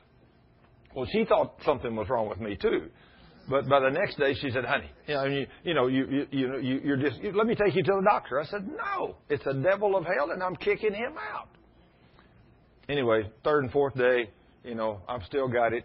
I'm rebuking the devil, and you know, somebody said, "Well, okay, something wrong with you. You know, you say you repented, and you say you're driving away this devil, and you say he's got to go, but he ain't going." I said, "But he's going to go. I guarantee he's going to go." Well, that fourth morning, that fourth morning, I became violent. I became violent with the Word of God. I said, Now, Lord, I know I have repented of every sin. I know your Word says I have power over this devil. I said, Devil, in the name of Jesus, you're going and you're going now, and I'm not taking no for an answer. Now, see, I'd repented three days ago. This is actually the fourth day. I am screaming, driving down the road in my pickup, just me and God and the devil. Ain't nobody else in that pickup but me, and I'm on the way to work that fourth morning. I'm screaming the Word of God. I mean, I, my, my voice is up there, and I'm screaming at that devil. And I'm telling him, you're out of here, and I am not taking no for an answer. And then I remembered I said, and when Jesus was casting the demons out of the man, the two wicked men of Gadara that run through the tombs, he told them to go. And they left. And they went into the hogs. I said, You devils of hell, Jesus said it. Jesus said, I can do the same thing he did, only greater. So I said, In the name of Jesus, I command you to go. And I reached over and hit the dash of my pickup and screamed, Go! In the name of Jesus. And immediately, they left just like they came in, and my headache pain was gone. My head was totally stopped up, and I sat back in my pickup and I thought, wow, I can breathe perfectly. This is awesome. And all of a sudden, it looked like it was in the clouds. Now, I don't know whether it was in my head, I don't know where it was, but I saw a great big flying marquee that said Matthew 11, 12. I saw a vision, and I said, wow, Matthew 11, 12. I said, Lord, I've read that verse a hundred times, and I have never understood what that verse means until right now. Matthew 11:12 says, "Since the coming of John the Baptist, the kingdom of heaven." Where's the kingdom of heaven today? Where is it? Right here in you and me. It says the kingdom of heaven has suffered violence. Who do you think we suffer violence from? The devil. But he said the violent takes it by force. What had I done? I had I was wrestling against a herd of demons that Paul says we wrestle not against flesh and blood. Now, any of you know what a wrestling match is like? You know, I mean, I don't care if you're men or women. But if two guys, I wrestled in high school my last year, when two of us guys come together in that ring, we come out there, you know, and we get a hold of each other, it's usually, both of us are about six foot tall, both of us weigh 170 or 80 pounds, and it's not, somebody just don't reach up and grab you by the shirt collar, or, I mean, by the uh, collar, and throw you on the mat and say it's over. It's a struggle. I mean, you're, I mean, you know, and you're all over the, you know you're trying to throw the other one down, but you can't do it. And you, if you keep at it long enough, sooner or later, do all the movement, one of you is going to fall, trip, or something. But if you stand your ground in this wrestling match, guess who's going to be the winner? You are. You're going to win your battle, just like I did that morning. I commanded that devil to leave. I was wrestling with that beast for four, the fourth day. But when I got violent with him, I mean, it's just like physically, when I was in that ring, if I, I'm going to pump a little extra adrenaline and I'm going to throw this guy on the mat and I'm going to pin him. And when I put that shot in there, sometimes I could do it and sometimes I couldn't. But this day, I did it to the devil. I mean, I threw him on the mat. I kicked him loose. And when I did, with the Word of God, he left and I was instantly healed. And then when I saw that flying marquee that said Matthew 11:12, I knew right there I got a principle from God's Word that if I can get people to repent of their sins and we stand on His Word by faith, you'll be healed every time.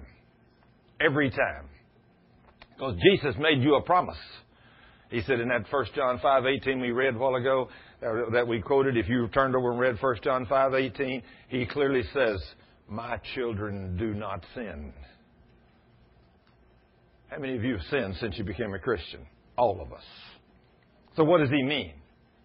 You go back and really research it, you'll find out he says, My children do not practice sinning. That means you won't make a mistake once in a while, but it doesn't mean you get up every day and sin. You don't practice sinning. You don't practice watching the wrong kind of shows on television. You don't practice going out lying to somebody. You don't practice going out and sleeping around on your mate once a week or something like that. You don't practice sinning. Maybe make a mistake once in a while under certain conditions? Yes. Every Christian does that once in a great while. But you know what the goal is for Christians? No sin. I mean, it's all over the Word. No sin. That's the goal. Jesus said, My children do not sin. And that's what he meant. If we walk holy and obedient to his word without sin, then he says, if you keep yourself from evil, then the evil one cannot touch you. Is that good news? So if we walk in obedience to His Word, the devil comes by your house and he said, Oh, this little lady over here today, I'm going to make her sick. And the Lord says, Oh, you are, are you? Said, You look at her life. There's no sin in her life. She has not practiced sinning. She's walking obedient to my word. She's loving me. She's spending time with me. And he says, I'm going to get her anyway. And as a big angel steps right between them grabs the devil by the nape of the neck and throws him out the door and says, No, you're not going to touch her. You ain't going to touch her. You have no legal claim to her, so you can't touch her. Now, is that good news? That's good news. Now then, what if the devil walks by and he says, Oh, there's a little sin. She's been gossiping. She's been grumbling and complaining to the neighbors about something. And God said in His Word, you're to do everything without grumbling and complaining. Philippians 2:14. So she's been grumbling and complaining. Oh, now I've got legal right to get her. And that angel just steps back and says, I'll have to hearken to the Word of God. I can only do what the Word of God says. And the Word of God says she's to do everything without grumbling and complaining. She's been grumbling and complaining. He has legal right to torment her. Now that's not good news, is it? That the devil has legal right to you. Because guess how many Christians I've met that grumble and complain? A whole lot of them do until they find out the truth, and then they, like me, they quit. You don't grumble and complain. I mean, we had a little lady sitting right over here, where this lady sitting in the black dress. Well, not right there in that same chair. There was a little lady sitting there. She, when she came in that night, she come in like this on Tuesday night Bible study. I said, what's wrong with you? She said, before I leave tonight, you got to pray for me. I got a crick in my neck's been killing me. I said, okay, no problem. We was, do what? Somebody say something? We were getting ready to uh, teach, so I didn't pray for her then. So we got started teaching, and that night I was teaching in Philippians. So when I came to Philippians chapter 2, verse 14, I said, the Lord says right here in His Word that we as Christians are to do all things without murmuring and complaining. I said, now, how many of you murmur and complain? And she thought to herself, oh my goodness, I do a lot of that, especially lately. I said, I made the statement, if you break God's spiritual laws, it opens a door to the demonic world. And the devil will come in to torment you. I said, it's just a spiritual principle. She broke a spiritual law, or you would if you do this. And she's thinking, oh my goodness, two weeks ago, or a week and a half ago, I come in on Monday morning and everything didn't go just right. So she said, I started grumbling and complaining. And she said, the next day it got worse. And the next day it got worse. And the more I grumbled and complained, the worse things got. And then by the weekend, this crick began to come up on my neck, and now I'm grumbling not about work, but also, but about my neck too. If it's, if it's not work that the problem is, now it's my crick in my neck. She doesn't realize the crick in her neck is a result of her grumbling and complaining. So Tuesday night Bible study, she's here with her crick in her neck. She's been grumbling for over a week now, and she's in tremendous pain, and she says, Lord, that's me. She's talking silently to God. She's not talking out loud because I'm teaching a Bible study class. She said, Lord, I repent. I, that's me. I have grumbled and complained for over a week, but Lord, I'm so sorry. I didn't know that verse was in your word. But now that I know it's in there, I ask you to forgive me, and I make you a promise I won't grumble and complain no more. And instantly the crick was gone. She was instantly healed, sitting in her chair right there. Is God awesome? Is He awesome? Now then, why do we as Christians suffer what we suffer? Because we don't know what God says. We don't know what He says. Now, if He says in His Word, His Word is spiritual law. You know, that's what it is. It's truth and it's spiritual law. And He holds you and me accountable to every word written in His spiritual law. If He said do all things without grumbling and complaining, what do you think He meant? What do you think He meant, young lady? Oh, just exactly what He said. Huh? And since He's the boss, I think He's big enough to make it happen, don't you? So if we break his law, we start grumbling and complaining, he'd say, okay, Satan, you can send a demon to attack that little gal right there. Her name's so and so.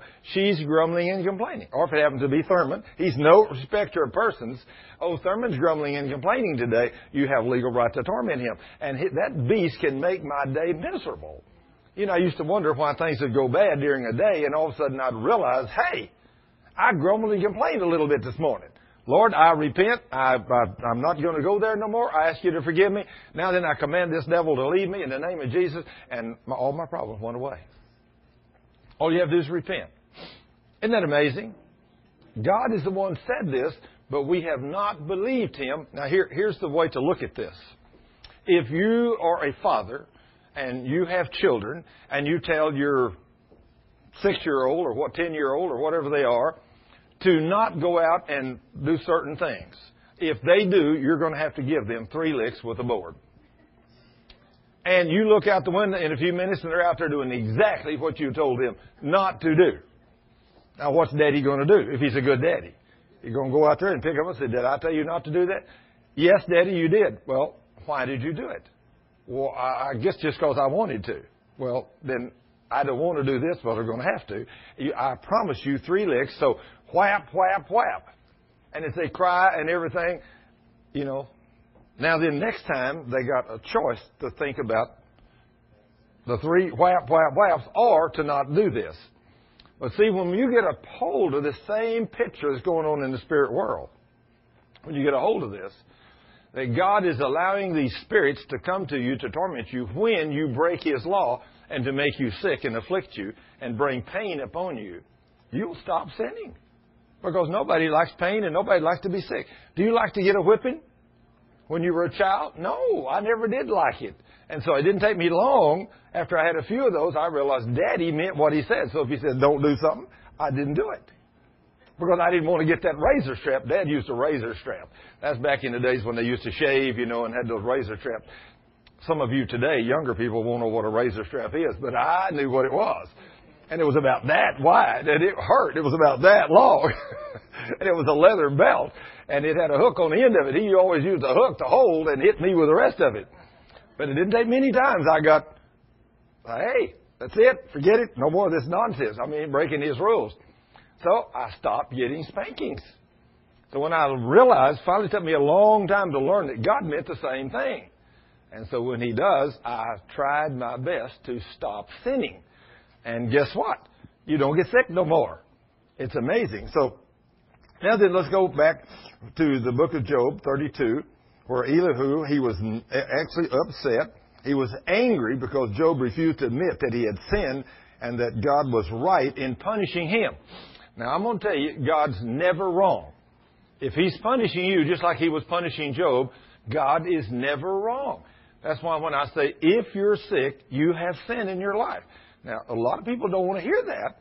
You know, I mean, I might be the best dad, grandfather, mother, grandmother, and uh, I've had people say, my grandmother died with cancer, and she was the best woman. I, if there was a Proverbs 31 woman, she was the best one I ever seen. But you only knew what you saw on the outside. God knew the inside. There is times when the best grandmother in the world that seems to be the best in the world, she's got a grudge against her husband, or a grudge against her one of her children, or against another relative, but she won't tell you about it, and you might think that grandmother is the best grandmother in the world, but there's one person she will never talk to you about, and she can't stand that person. She's got a grudge. That grudge will bring cancer on her body. It'll do it. Now, she can be the best grandmother in the world. But if she's got unforgiveness, she's in big trouble. It's going to bring sickness and disease, and it's not only going to bring sickness and disease to her, but it's going to bring sickness and disease to her spouse as well. And if that mother has that and she has children under the age of accountability, it'll bring sickness and disease to the children, and it'll also give the devil legal right to your entire financial world. All of it. Unforgiveness is the most devastating sin you can have. Now, all that is clearly laid out for you in Matthew chapter 18, verse 21 through 35. A lot of people fail to see that, but there's we Cheryl and I have noticed in the last uh, couple of years that we've been married and traveling around ministering to people, almost without exception, if you have cancer, if you have cancer, there is either yourself or your spouse has unforgiveness towards someone. It's almost 100% of the time. So unforgiveness is a devastating thing in your life. And who would ever think that unforgiveness, just think. In fact, let's just talk about that since we're talking about Elihu was angry at Job because he would refuse to repent of his sin or say he had sinned. Let's go to Matthew 18, 21 through 35 in the New Testament, and I want to show you and talk to you a little bit about these verses.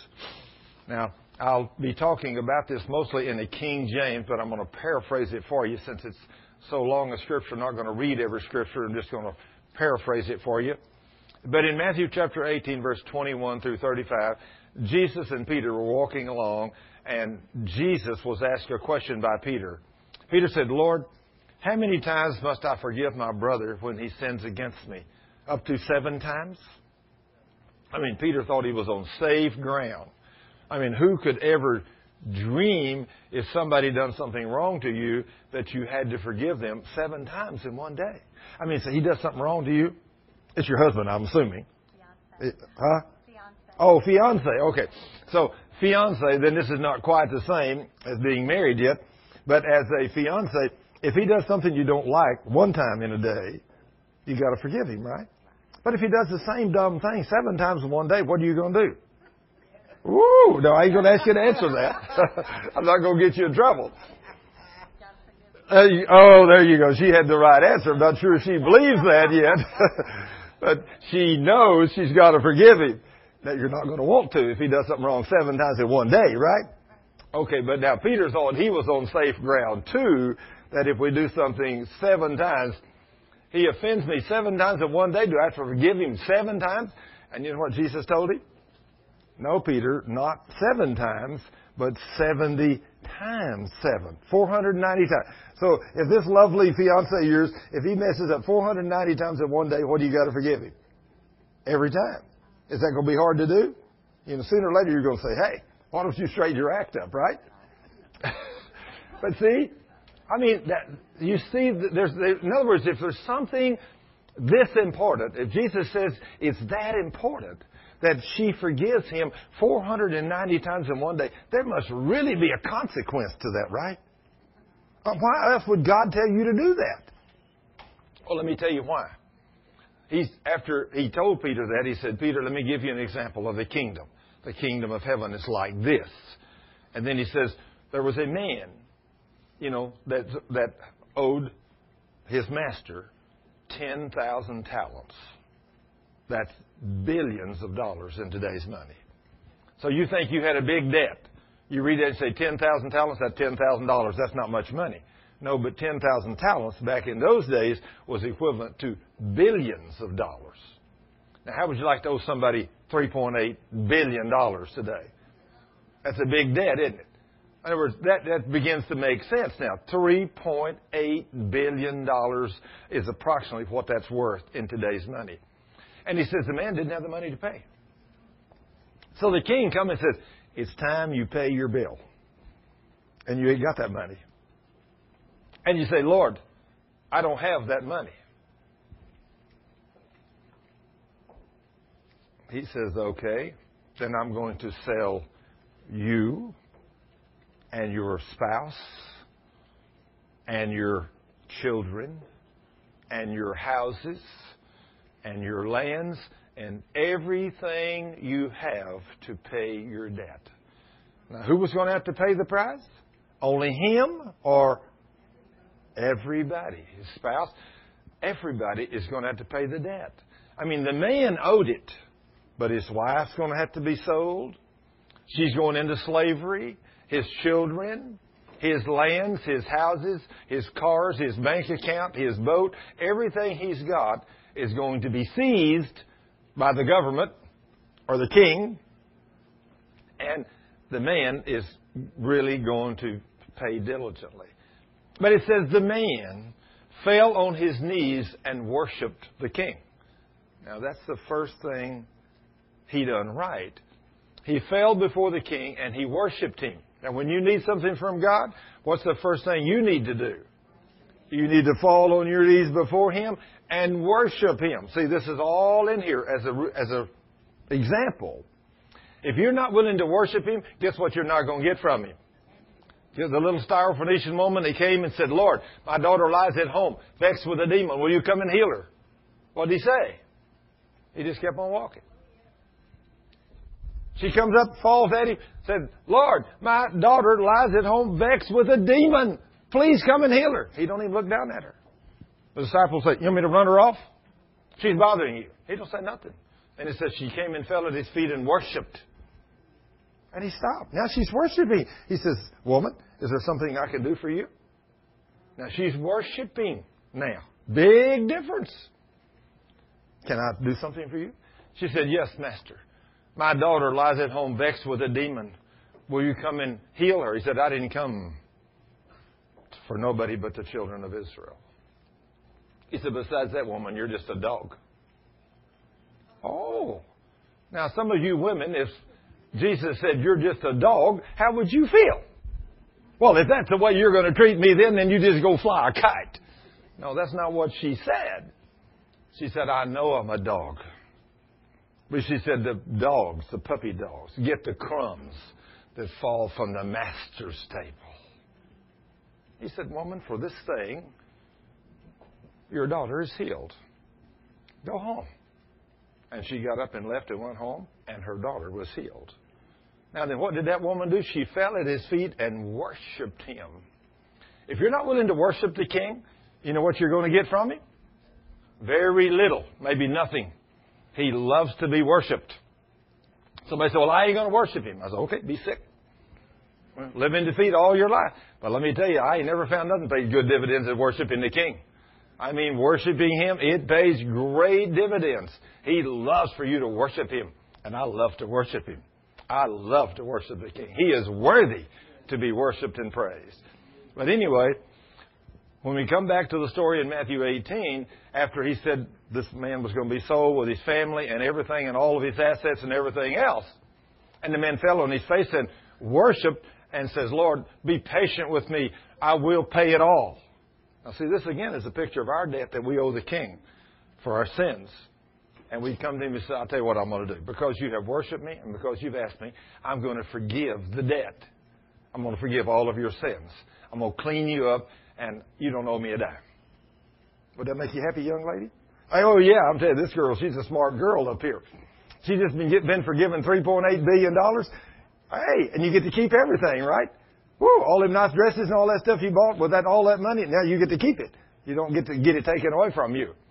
And so anyway, he's happy, and then the man goes out, he's happy as he can be, and then he runs up and he sees a guy, and this guy owes him a hundred pence. That's about three thousand dollars in today's money.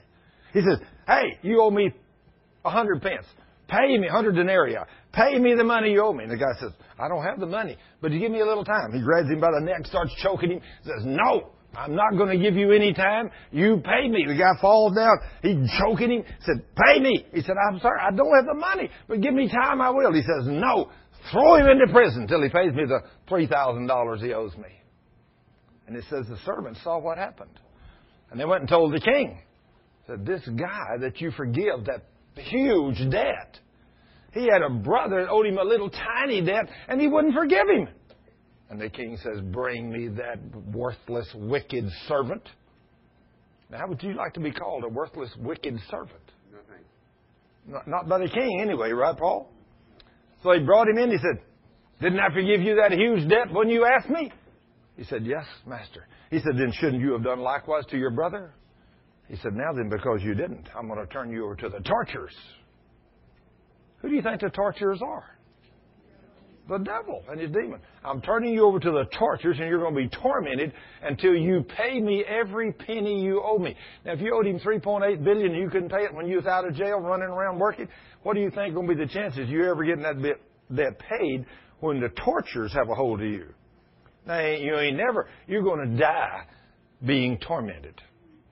And that's what cancer is. It's tormenting demons. And in verse 35, Jesus makes this statement. Peter, this is the way my heavenly Father will do each one of you if you do not forgive your brothers from your heart.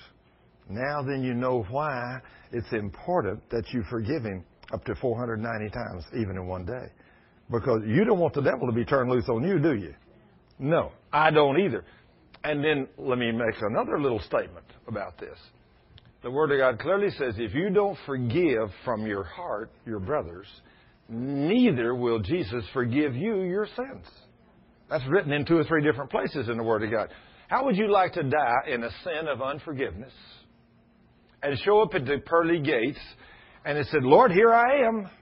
And it looks at you and says, Oh, you're that woman that wouldn't forgive.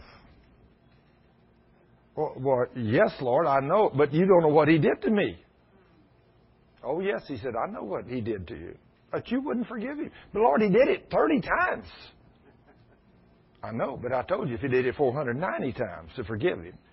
And this is why it was so important. Now, because you didn't forgive him, neither can I forgive you. And so instead of coming into heaven, into outer darkness where there's weeping and gnashing of teeth, and you must go to hell and live there forever. You cannot come into the kingdom of heaven. Now, how would you like to show up at the gate and find out that you ain't going to get in because you had a grudge against someone. You see now why Jesus told Peter, no, you don't forgive them seven times in a day.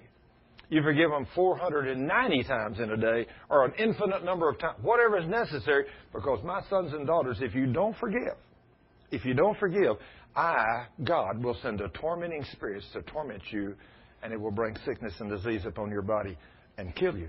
And you'll get to go to hell when you die. That's pretty scary, isn't it? That's pretty scary. I don't know about you, but I certainly don't want to go to hell when I die. And I don't want to live on this earth with sickness and disease. Do you? No. So is it worth it? If somebody done something to you, does it, it makes no difference what they done. It's not worth any of those consequences, is it? No.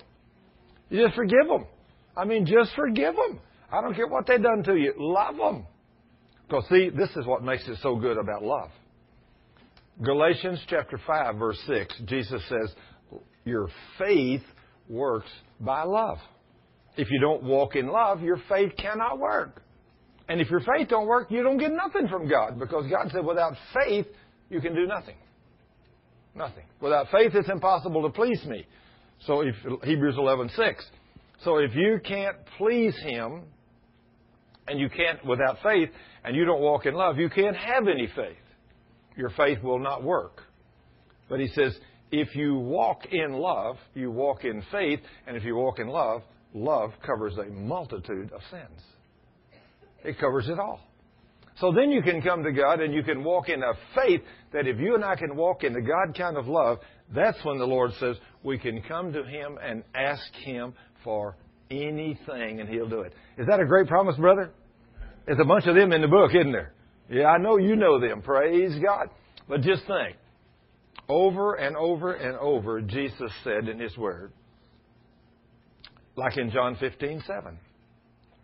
If my words abide in you, and you abide in me, then you can ask me for anything, and I will do it for you. Now, is that an awesome promise? What, what kind of limitations did God give His obedient children?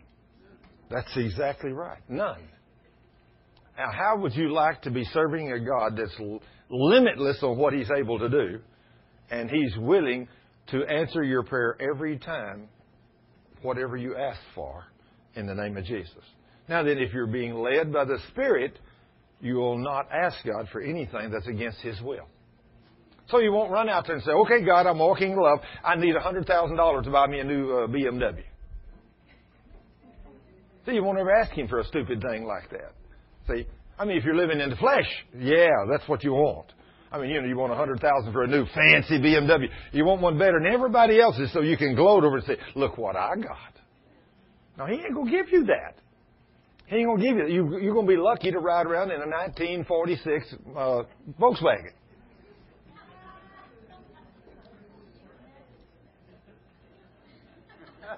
You see where I'm coming from? He ain't gonna bless you for living in the flesh. You know. But if you're now, if you're walking with God, then you're saying, God, I'm ministering to people over in a certain area of North Dallas that are very affluent, and I need a nice car and a nice suit to be able to minister to these people. He may send you ten beautiful suits, and he may send you a brand new BMW paid for. I said, there, that's it. You need. I know what you need. Now you get out there and do what I told you to do. You'll know that he give it to you, and you won't ever gloat over driving that car. You see where I'm coming from? Now, God can give you that kind of stuff. He can bless your socks off if you're about His business. But whatever He blesses you with, you won't use it to gloat over. You know, you'll just say, hey, you know, this is what God give me. Yeah, I mean, I have this or I have that or whatever. Like Paul says, whether I got a whole bunch or I don't have nothing, you know, I'm still okay. I'm okay. I've learned to be content with wherever I am. You know, and so, hey, I, if you wake up this morning and you were outside, in fact, Ty and I was talking yesterday about, he showed me a picture of his great great grandfather, the one that went to California. Great great grandfather, he showed me a picture over in his house. He said back in the 1800s, wasn't it something? 1800s, he took a herd of cows and went from, I believe, somewhere here in Texas to California to sell them, and it took four years for him to drive them over there. Eh, yeah, over there and back. It took him four years to make the trip. He said cows were bringing two dollars a piece in Texas. He heard they were bringing a lot more money in California, so he got some guys and they started driving these cows. No highways now. I mean, you ain't got no fences, you know, no highways. It's wide open country in the 1800s, and there's Indians and everything else. And they drive. And I said, man, they had to sleep out on the ground or in a tent. He said, of course. Four years, slept outside. I mean, there was no 7-Elevens to stop by and get you a soda pop.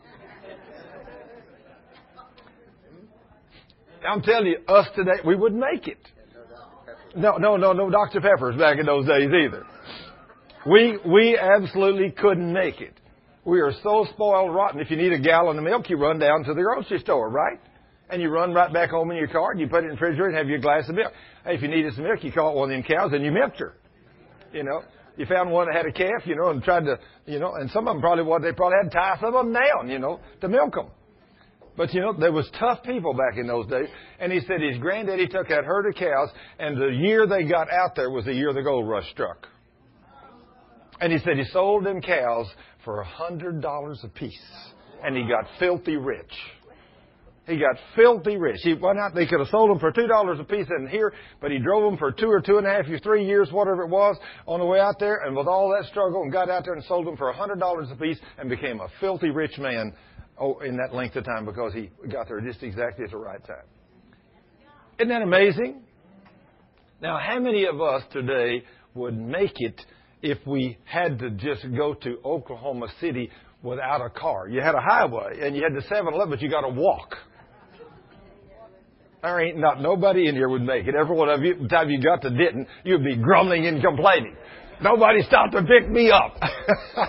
Am I telling the truth? Sure, we are spoiled rotten. And I love it. I love it. But we, we have it so good today, we don't realize how good we have it. You know, I mean, so take these stories that I'm telling you. When you go home this afternoon on the way home, as, as you stop by somewhere to get gas and running to buy you a little bite to eat or drink, say, Lord, I want to thank you. I want to praise you that I have this great, that we have, that my husband has a beautiful car. I don't care if the car is 10 or 20 years old. I want to say, Lord, I want to thank you that my husband has got this beautiful car and it runs. We don't have to walk. oh, instead of fussing him and say, you need to work harder, buy me a new car. No, no, no, no, don't go there. Praise the King for what you have. And if you praise the king for what you have, he'll one day he'll say, you know, because they didn't grumble and complain, they're walking in such love. He said, now it's time for me to give them a new car, and something will happen. You'll come up with a nice one. He will bless you. He loves it when you do what he says, and he says, no grumbling and complaining. Isn't it amazing? But now then, all of these sins that we do, but Elihu, he was mad at Job because Job would not confess, I'm a sinner. Well, let's, let's face it. If you are sick, you are a sinner. And even if you're not sick, you're probably still a sinner. You probably, if you haven't confessed your sins in the last day or two, you probably have committed one or two. You know, that you need to say, Lord, I'm sorry. I repent. But you and I, as Christians, need to do the best we can to walk totally and obedient to God's Word. We'll read on here about what happened to Elihu, it says he was angry with Job's three friends because they had condemned God by their inability to answer Job's arguments. Elihu had waited for the others to speak because they were older than him. But when he saw that they had no further reply, he spoke out angrily. Now you can have a righteous indignation. You know, you can be angry and, and say things and raise your voice and still not get out of love. You can still do that. I mean, some people might think that's not possible, but it is possible. You know, you can't. I can remember one time when my son done something I had never screamed out at my son.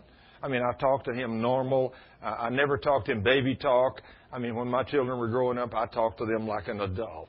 I never talked baby talk. I talked to them. I talked sentences to them you know, I wanted them to learn how to communicate. And one day my son was fixing to do something. He was going to step off of something and he was going to get hurt severely. And he, he was right near the edge of something and I screamed, Timothy, stop!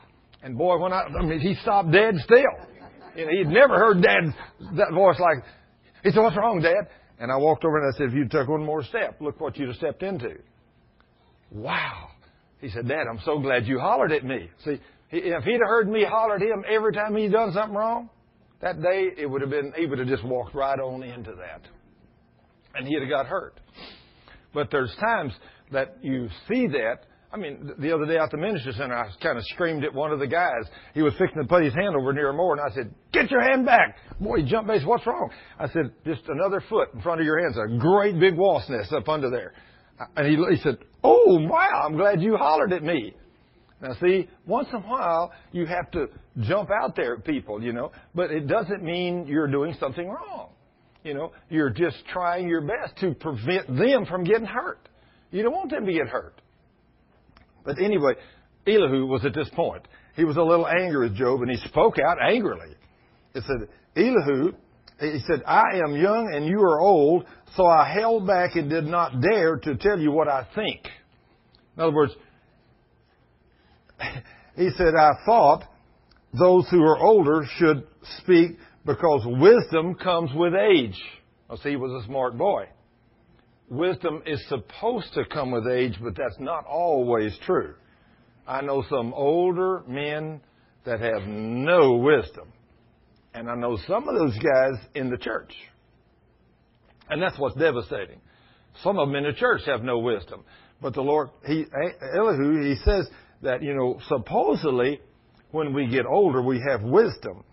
Surely it is God's Spirit within people, the breath of the Almighty within them, that makes them intelligent. Now, this is written in Job 32. So I'm going to tell you, if you want to be intelligent and you want wisdom, the Word of God in the New Testament, in the book of James, chapter 1, verse 5, says, Any man lacks wisdom. Now, how many men in here lack wisdom? Hey, if you didn't hold up your hand, you need to make sure, hey, we all lack wisdom. Is any man lack wisdom? He said, then he needs to ask God. So where does, where does wisdom come from? From God, from the King. So he says, if any man lacks wisdom, let him ask God, who gives liberally or abundantly to all that ask. Wow. So if we ask God for wisdom, will he give it to us? He will if we do it like he says, because in the next verse, verse 6, he makes this statement. But when you ask, you must ask in faith, nothing wavering. Now, see, this is a principle with God that when you ask Him for something, you must ask how? In faith, nothing wavering. Although right here he's talking totally about wisdom, but it's a spiritual principle that works in everything you ask God for. Everything. When you ask, you must ask in faith, nothing wavering. Now then, if you ask God for wisdom and somebody says, Do you believe you got it? And you say, I hope so. Maybe he was listening. Is there any faith in that brother? No, not a bit. Not a bit. But he says, ask in faith. So yes, the man says, Lord, give me wisdom. I need to know how to rule my family. I need to know how to do things. And I said, you believe you got it in God? He said, guarantee I got it. Why do you know you got it? He said, God told me to ask and ask in faith, and I'm asked, and I believe the king will do exactly what he said. So yes, I got my wisdom. Well, he got it. I mean, he got it. Now then he goes, and just like Sharon said a while ago, whenever I touched her and prayed that prayer, she said, I need strength. I just reached up and touched her and said, be strong in Jesus' name. Well, I didn't get nothing. Oh, yeah, you did too. Because I did it in faith. Now, when did it show up? When she said it showed up? The next morning. She was able to walk all day. Couldn't do that before. Now, see, when you do something in faith, Jesus said, lay hands on the sick and they'll get well. Did he say that? Sure. Mark chapter 16, verse 18. Or he says we can do anything if we do it in faith. So when she said, I got to have some strength, some stamina, I said, You got it in the name of Jesus. It's yours. Bam. Now go. That's how easy it is. It's done. Guarantee it's done. Well, I didn't feel nothing. Well, the kingdom of God's not about feeling, is it? It's about believing the word. So when I did it in faith for her, even though she probably didn't believe at all right then, because she didn't have no faith then. She's just beginning to learn. But I had faith. And when I had faith and I prayed for her, it happened. And the next morning, she, by the time of the day, she said, Hey, I got something. This really worked. So, of course, now then, she has become, I mean, after different prayers at different times over the next few months, Sharon got healed of everything. I mean, I, I don't, I have no idea how many people, like Sharon, like Cheryl, I mean, how many people, men and women, that I've prayed for by the hundreds, and some of them been instantly healed, and some of them been healed the next day, the next week, the next month, or whatever. Now, don't you love it when God does a miracle for you? Oh, when He does it, oh, when, even when He does it the next day, it wasn't bad, was it, Sharon? Yeah, when He did it the next day. But the first time I prayed for Cheryl, I mean, she wasn't my wife. She had just come to a healing meeting, and she had a problem And I prayed for her, and God instantly healed her right there that day. Bam, bam, she was healed. Whoa, praise God. So she said, I think I'll quit going to church where I'm going, go over to his church.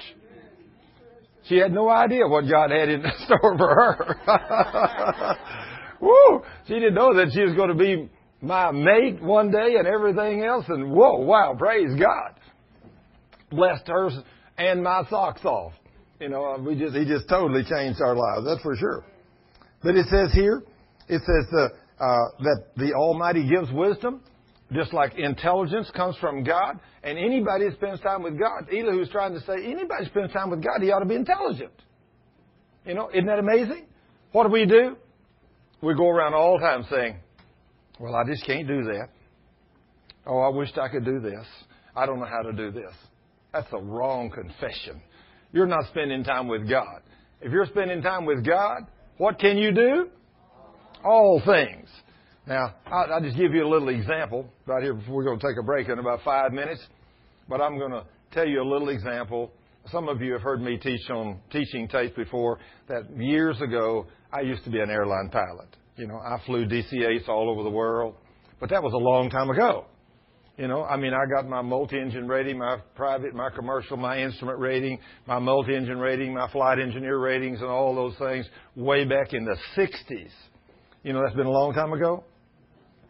In the 60s, and then I flew international for about three years on big, big airplanes all over the world. But in 1970, I quit flying. The airline I was flying for went broke in 1970. In 1970, how long ago has that been? 36 years ago. Is that right? 36, I mean, when you're a little older, you know, you think, well, I used to do this as yesterday. No, it's 36 years ago when I done this. Well, I haven't done any flying in 36 years. And so just recently, uh, Ty, he wanted to buy an airplane and he wanted to learn how to be a pilot. So he wanted me to do some flying with him. So he bought an airplane. He and I go to school in Independence, Kansas for three days. And then I go out there and get in this airplane to fly, and the girl says, uh, Have you flown lately? And I said, No. It's been a while. So I do a couple of touch and goes, and after the first one, she says, Well, that wasn't bad. How long? It hasn't been too long. How long has it been since you've flown? I said, A little over 20 years. Now, see, I, I don't want to, I don't want to tell her 36 years, because she ain't but about 24 years old. You know, I said, A little over 20. See, I'm not lying. I'm not, it has been a little over 20. Well, she said, wow, that was a pretty good landing if you hadn't flown in 20 years, over 20 years. And so I did a second one and it was good too. She said, well, okay, said, you're okay, no problem. So we went ahead and flew this new Garmin 1000 system for uh, an hour or two, whatever it was. And I come back and we landed and everything. Well, the other day, uh, the Lord has given us a ministry airplane now, a beautiful thing. He's given to us, paid for it and everything. And so I went over to pick it up a beautiful twin. And I went over to take this thing because we can put six people in this thing. We can fly 180 to 200 miles an hour and we can get somewhere. We can go places and pray for people in this thing what we could never do before. But anyway, I went over to pick it up a few weeks ago. And again, the young man that was going to check me out in this airplane was in his 20s, maybe late 20s. And we get out there and sit down and he explains the system to me or all the different stuff. And then we go out there and I make uh, two touch and goes. And uh, after two touch and goes, he said, by the way, how long has it been since you've flown? A twin. And I said, a little over 20 years. he said, a little over 20 years. He said, uh, I think you ought to leave the airplane here and let our certified instructor give you a few hours of dual before you take it yourself. I said, no, I'm okay. I said, didn't I do okay on those? He said, yeah, you did okay on your two touch and goes. But he said, over 20 years? And you're going to a small airport that's a whole lot shorter than Addison, and you're going to try to land a twin on a little short 40 foot wide runway, and you haven't flown in over 20 years? I said, no problem. I can handle it. and so he said, well, I don't know. I said, does the airplane belong to me? He said, yes. Is I said, is it paid for? He said, yes. I said, okay, then I'll take you up there and you get out and I'm gone. And I took him up there and he got out and I left and I took and I flew off and I went over the country and I went over there and I said, Lord, this airplane belongs to you. It's not mine, but you told me in your word that all things are possible. I said, Lord, I'm going to fly this thing in and I'm going to come in on that little tiny 40 foot wide strip over there. That's 3,500 feet long. I'm going to plant this thing right on the numbers. I'm going to slip it right in and then I'm going to tax it up there and put it in my hangar. I said, I know I can do it because I'm a son of God. And I felt like from that day I have flown that thing. In fact, uh, yesterday morning at 4:30, I got up with Ty, and we hadn't done any night landings. I hadn't done a night landing as well in 36 years, and he went with me, and we got in that twin, and we made about eight or ten touch and goes at night from 5:30 till 6:30 in the morning. So now I'm confident I can fly at night or day. There's not a problem. But as a son of God, I said all this to tell you that Jesus said, if you're my child, if you have faith and you don't doubt, he said you can do anything in my name. That means fly an airplane. Don't you believe that? All things are possible if you're a child of God. So the devil has beat up on us, convinced us that we can't do things because we just don't know how. But hey, if you're trained and checked out, you can do anything. Now I had many hours, thousands of hours of flying an airplane. And how many of you in here can swim? How many of you can swim? Okay, how many of you have been swimming in the last five years? Okay, some of the rest of you then hadn't been swimming in five years. Okay, those of you that held your hand up, you could swim, but you hadn't been swimming in five or ten years. You think if you th- was thrown out into a water somewhere 20 foot deep, you drowned? Of course not. You know, now your endurance, you might not be able to swim for five miles, but you know, you could swim somewhere. You are not going to drown. So a little bit of practice will bring your endurance up. Well, that's what we have to do with the Word of God. We take the Word of God, we take in this Word, and we pound this Word into us, and we get our endurance up so that we know who we are as children of God, so we can stop sinning, so we can walk holy before God, so we can walk in divine health, and as well as when we go out and pray for people, if you got every sin repented of and you got the Word of God in your heart, when you go pray for people, what will God do for you? Anything you have faith for. Just like Alan told us those testimonies about that guy that got all this faith. Man.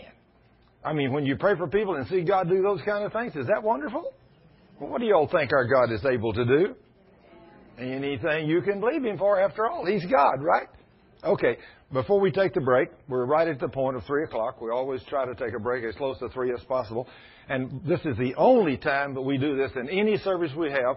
But on the healing schools at the break, we take an offering to, to support our ministry. Now, if you want to give cash, we got envelopes. We'll be happy to pass them out to you so you can have a record of your giving. If you give a check, you don't need an envelope. You can just have the right name and address on it. But if you don't, if you have cash and you want a receipt, you ask the girls here and they'll be happy to pass you out an envelope. We'll come down the aisles and send them out to you so you can put your name and address on those envelopes. And uh, we got over here, honey, on the left, we got a lady over here that needs an envelope.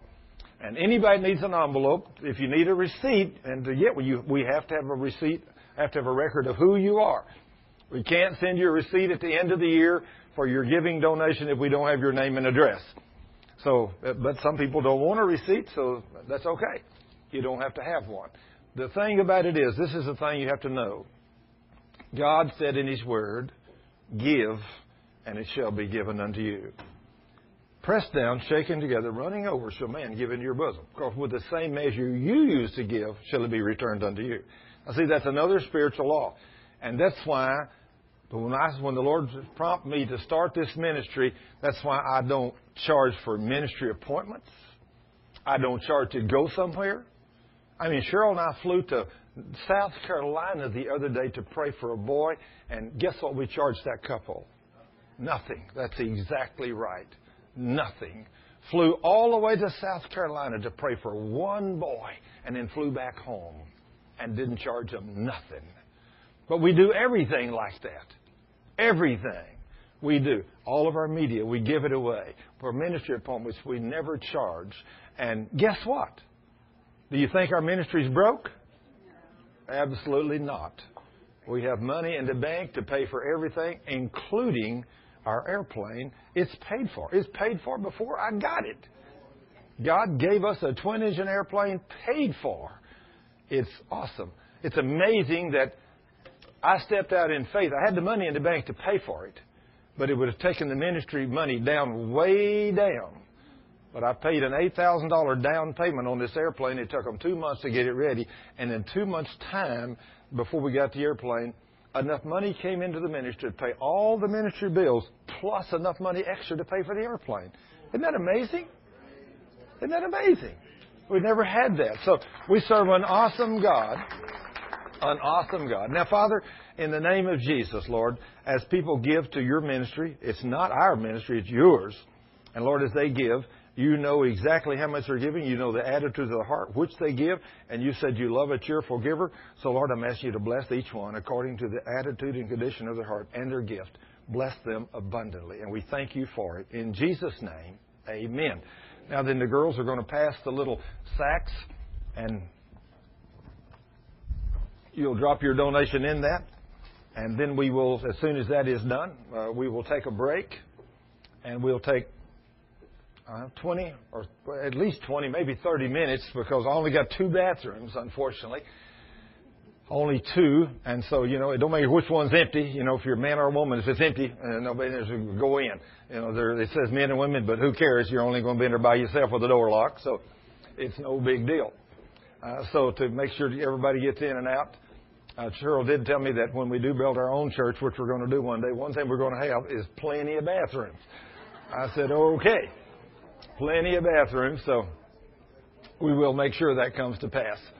Now, we've already laid that out on paper too. We hadn't started building it yet. We're going to, and I don't know when, but we are going to build our own facility one day and hopefully not too distant future. Uh, I've said that for a while, but the other day I was out there and I was looking, I was fixing to stake it out, and I was out there looking at the corner and I said, Lord, now I need to know exactly how to build this. And he said one word. He said, wait. I said, wait. And that's all he said. Didn't say it twice. He said it one time. I said, oh, okay. So I picked up my tools and went put them up. I said, okay, I'll wait. I don't know what he's got planned, but guess who I work for? The King of the universe. His name's Jesus. We're going to be in Fresno, California, September 26th to the 28th. It's a three-day conference. We're going to be in Longview, Texas, October the 21st uh, and also in Nacogdoches, Texas, October the 7th. And you can go to the website. Yeah, if you go to the website, it'll tell you where, you know, what church or what building or everything. It'll give you all the information. Uh, those will be the places that we're scheduled to go to. So praise the Lord. I guess uh, I, before we get started here, while people are getting back to their seat and they're nearly all there, I'll tell you a letter I got also this week uh, about from a gentleman. He said, I have no idea who or what or why they wanted me to have these, but he said, I got a couple of CD, DVDs from your ministry. He said, when I first got them, I put one in and I looked and I noticed you were a healing ministry and I thought, oh well, I've been to several of these kind of guys and I've never seen one that impressed me much. And he said, I listened to what you taught and he said, I thought this guy is absolutely a crackpot. You know, he is way out there in left field.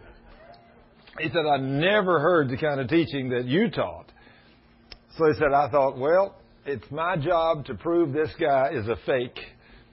So he said, I got my pen and pencil and I went to the Word and I listened to your DVD again.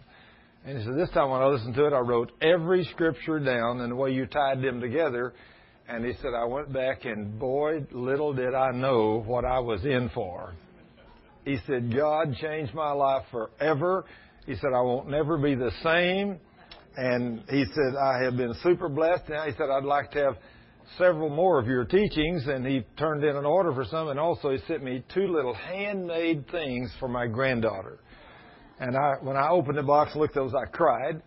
And so I called him about four or five times yesterday to thank him for him and could never get him. So this morning at nine o'clock I called and I got him and I talked to him and he said, Brother, what you teach is what's written in the Word.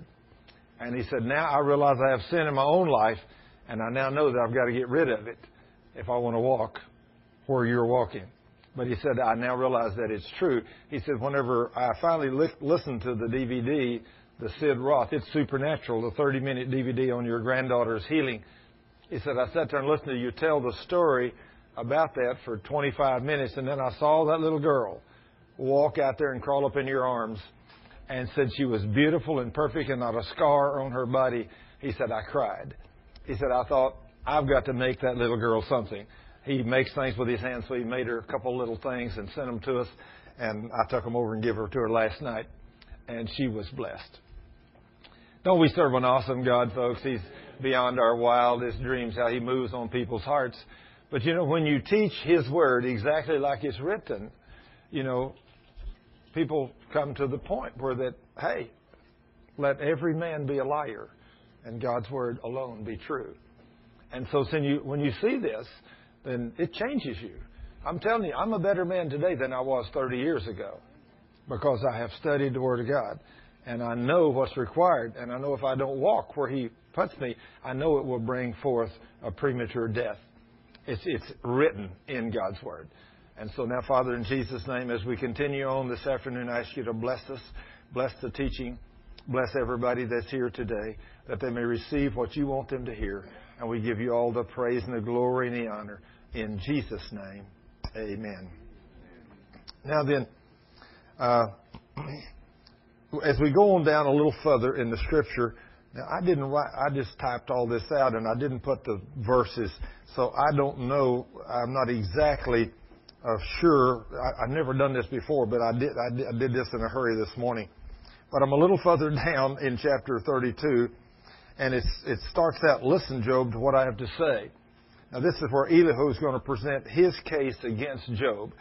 I don't know how many verses this is down. Verse 10.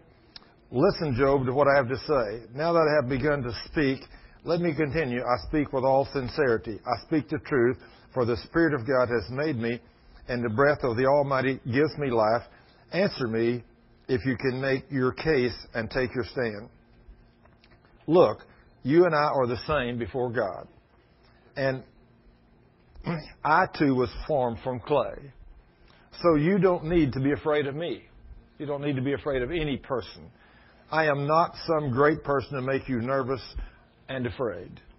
You have said it in, in my hearing. I have heard your very words. You said, I am pure, I am innocent. I have not sinned. This is what Elihu heard God, uh, Job say. He said, God is picking a quarrel with me, and he considers me to be his enemy. Now, this is what Job had said. He put feet in my, he put my feet in the stocks and watches every move I make. In this, you are right, and I will show you why. As you yourself have said, God is greater. In this, in this you are not right, and not, not you are right. You are not right, and I will show you why.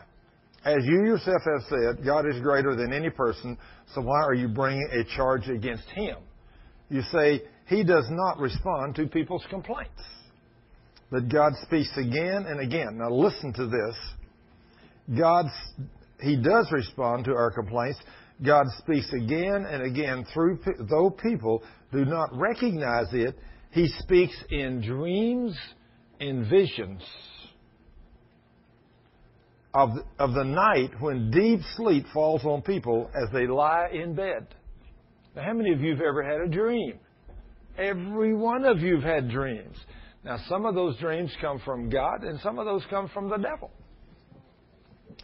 The devil can put dreams on you too. Now, there's times when God will put a dream on you, you may think it comes from the devil because he's trying to get your attention. He's trying to tell you to straighten up your act. But we don't believe these dreams. Whoa, I woke up had the worst awful dream last night. Whoa. Well, you need to write that dream down. You need to meditate on that dream. You need to think about that dream. Or if you have a vision, just like last Sunday, I had an awesome vision teaching God's Word standing right here. I was teaching out of the book of James about the crown of life. And it, says, Blessed is the man that endures temptation, for when he is tried, after he has endured, he will receive the crown of life. In other, words, in other words, if you pass your test, you get a crown of life. And as I was teaching that, I looked up, and before my very eyes, I saw a, a, a, a shelf or something that went from this side of the room to that side of the room, kind of a curved shelf. And there was beautiful crowns setting all across that thing. There'd be several, and then two or three, one or two or three blanks, and then some, and a blank or two, and then some more. And I, I said, I, I'm preaching, but I said, God, what is this? And he said, Everywhere there's a crown, that's where you endured. That's where you passed your test. I said, Well, Lord, what's the blanks? He said, That's when you didn't make it. That's when you didn't pass your test. You didn't get a crown. And I had never thought about it being multiple crowns. I'd always just thought, well, if I endure through life, I'll get one crown of life. But no.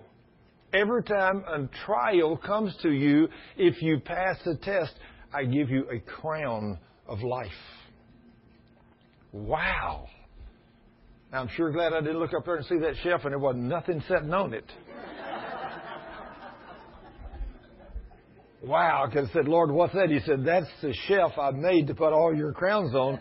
But since you didn't pass any test, you don't get no crowns. That'd be sad, wouldn't it? So don't be one of those kind of Christians. But he says here, he speaks in dreams and visions. Now, everyone in here, I think, held up your hand, you've had a dream. I don't think there's a human being alive that don't dream regularly. Probably every one of us dream every night. We may not remember them, but I think we probably dream every night. But now visions is something else. Visions, I've, I don't know how many I've had. I've lost count, but I've had many visions, especially when I started walking in the Spirit with God. I mean, 30 years ago when I started walking with God, when I, when I really got serious with Him and I started praying diligently, God would show me how to do something. In fact, uh, right now, I'll just tell you a vision that was something that came to me so quickly. I was asked, I, we had a person, we, on, I used to work for the airline industry as an engineer, and we had trucks. I helped design these trucks. And one of these trucks that was made that had a little platform, I didn't help design this one, but this little platform went out to help them get to a, a small uh, uh, MD-80 uh, airplane. They're kind of low, and those big high-lift catering trucks are fairly high. And so even with the truck platform over the top of the cab, it was still too high. So they had a little platform that came out so they could open the door on the MD-80s over it. Well, those little platforms give a lot of trouble, and so a lot of people wouldn't use them. And so they would put these other platforms over the top of that platform, and they would walk into the airplane. Well, one day somebody was out there and didn't get the platform over the top very good, and the platform slipped. Well, now the door is only about seven feet off the ground. But if you fall seven feet, that's a long ways. You can break a leg, you can hurt yourself. And that's what happened to this young woman. She was catering an airplane. The platform slipped and she fell and she broke her leg. So the director called me in and said, Thurman, is there something you can do to fix that platform? I said, sure. I said, there's no problem. I don't even know what the problem is, but I said, I'll go to the Lord and He'll show me exactly how to fix this platform. So I went to the Lord and asked Him how to do this, and immediately began to put thoughts in my mind about things that I knew about. And I went down and redesigned this platform with the latches and everything. And when I got it completely designed and the guys built the first one, one of the guys that had done the work on it, he's out there slamming it in like a gorilla. I said, What are you doing? He said, Well, if I can't tear it up, they can't tear it up. You know, he said, They'll treat it like a gorilla. I said, Okay. So I said, You can't tear it up. He said, No, it looks like it's very heavily designed. You did an excellent job on that. So I'm I'm well pleased. They're well pleased. And I get in my truck and I start to go over to a meeting at the other side of the airport. And as I'm driving down the road, all of a sudden I see a video clip played off to the left of this truck catering an airplane. I mean, I'm seeing this. It's just like I'm looking at, only it's up in the sky, it's not on the ground. I'm seeing a, an airplane. I'm seeing a truck catering. I see them go through the whole scenario. I see the platform come out. I see them put the safety platform over the top, cater the airplane. And then I see, after they pick up everything, the girl comes out and hollers something. The guy goes back in, steps on that little platform, goes in the airplane, and then when he comes out, he's standing right in the middle of the platform, and all of a sudden the girl hollers, and he leans back to see what she's saying. Well, when he leans back, this platform is on rollers. And so it slides in and he folds up and falls rear end first right down to the ground. I said, Lord, thank you. I said, you've shown me I'm not through with that platform. So I turn right around, drive right back over there, and I said, don't take this truck out of the shop. It's not ready. He said, what do you mean? I said, we've got to design a latch that will lock it where it can't move once it comes out. And so I sat there and I said, Lord, I've got to know exactly how to build and design a latch that is simple as possible that'll never fail. I said, Thank you, Lord, for showing me. And right before my very eyes, I immediately, instantly saw that latch on that truck. I saw it. I sat there and looked at it for just a minute, and then it disappears. I run, grab me a pen and a piece of paper, and I start drawing this thing out. I get it all drawn out. One of the guys says, What is this? I said, This is the latch that we're going to put on the front that's never going to fail. And I said, Can you build that? He said, Sure, from that drawing I can build that. I said, Okay. He took the drawing, he built it, put it on a truck, and I went out there and he said, This is the simplest thing. I can't imagine this thing being so simple. He said, It's so tough, said it'll never fail. And as far as I know, we've never had a failure, and that thing is on every one of those trucks that has that platform on it to this day. And then my boss will know, how in the world did you come up with this idea so quick and it works so good? I said, it's real simple. I'm a child of God. I asked my Father in the name of my brother Jesus how to do it, and the Holy Spirit showed me. And I said, that's how I got, I got a vision. I said, a vision came to me and he showed me how to design this thing.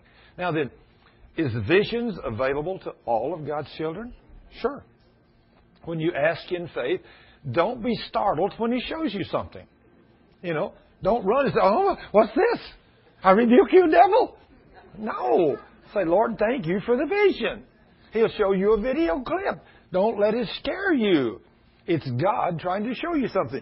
And he tells us here in the book of Job, he's been doing this obviously for a long time.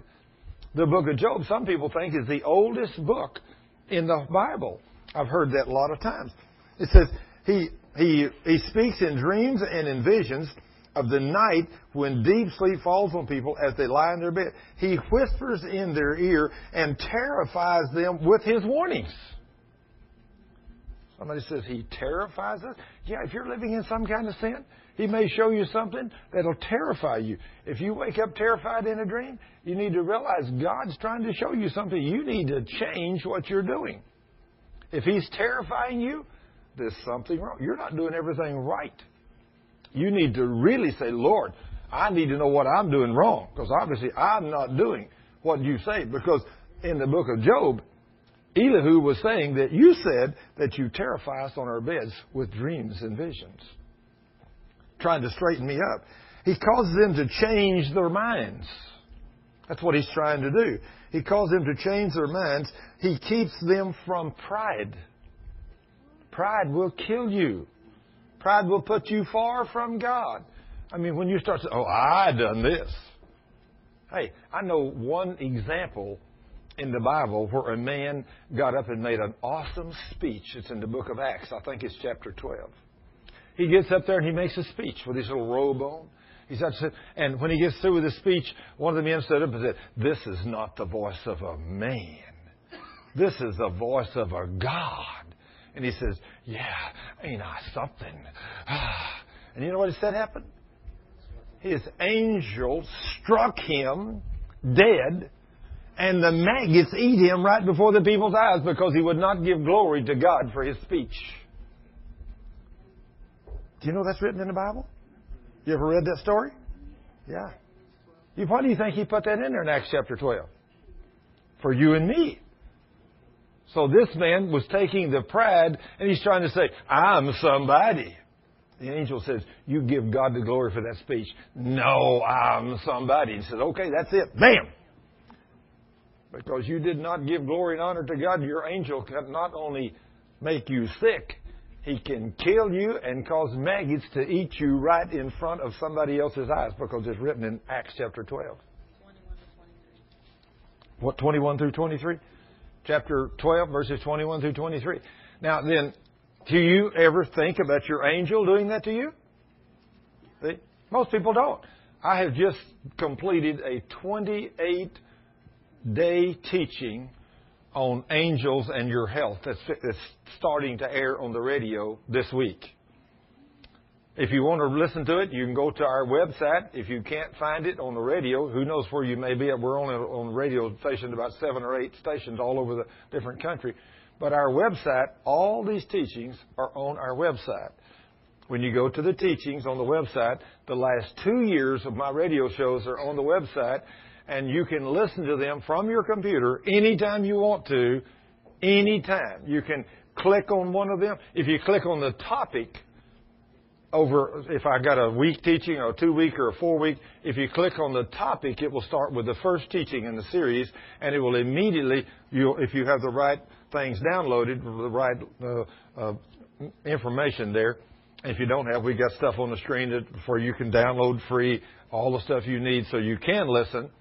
But if you go there and if you click on the topic, it'll start with program one in that series, and it'll start right there, and it'll 13 minutes and 30 seconds and it'll let you hear that and it'll play instantly. Now, if you click on one of the shows, it'll ask you, do you want to download this to your computer? Now, if you want to download it, you can download that file and put it on your computer and you can save it as a file in your own computer if you want to do that. No problem, because we give away everything free. So we don't care if you download them burn your own CDs. We don't care. We just want God's Word to get out. But if you click on the topic, it'll start with number one, and of course, if you start with number one, you got a four week teaching like this was. Then if you listen to the first one or two or three, and then tomorrow you come back, you want to start over, you start with the topic, and then when it does, you can open up on the side there a little list of all of them. You say, well, I've already heard the first three, so I want to click on number four. That's the one I want to hear. And it'll immediately take you right to number four, and you can start listening to it. So all this is on our website, and it's all free. You can listen to it anytime you want to download a lot of the stuff we've got on there, the, the healing scriptures and everything. It's all, not all of it, but a lot of it we have put on there. And someday, we're going to learn how to get enough, we're going to get enough storage space someday so we can start downloading a lot of our video stuff where you can watch it also on video, or at least some. We're going to get a few of them. It takes so much storage space to put video that's why we don't do video. Audio, we can compress it and, we can uh, do it a whole lot uh, uh, easier. But he says here, what, let's see, where was I? I said, down at the bottom. God is picking a quarrel with me and he considers me to be his enemy. He puts my feet in stocks and he watches every move I make. Now then, if God puts your feet in stocks and watches every move you make, you think He's doing it just to torment you or because He has legal right? Yeah, because you're sinning somewhere. It says here, is this, in this you are not right. Now listen to what he say. In this you are not right, and I will show you why.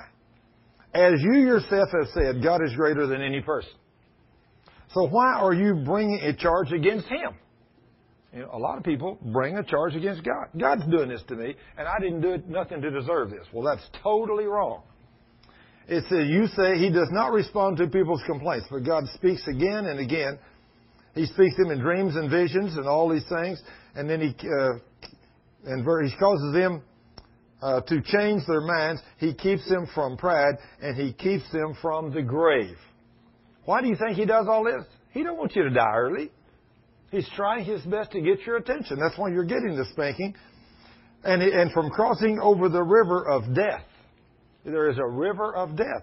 Then he says, God disciplines people with sickness and pain.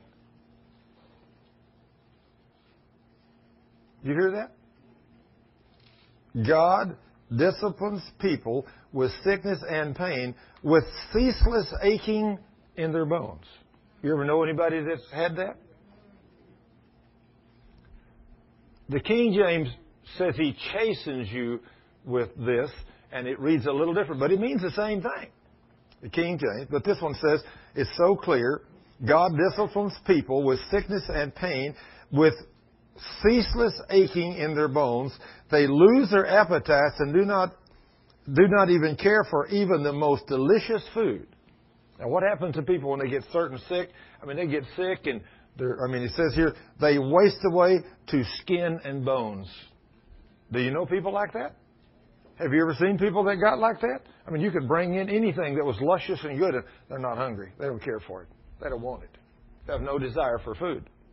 Why? Because there's sin in their life. They are at death's door. The angels of death wait for them. You ever think about angels standing there waiting for you like a vulture?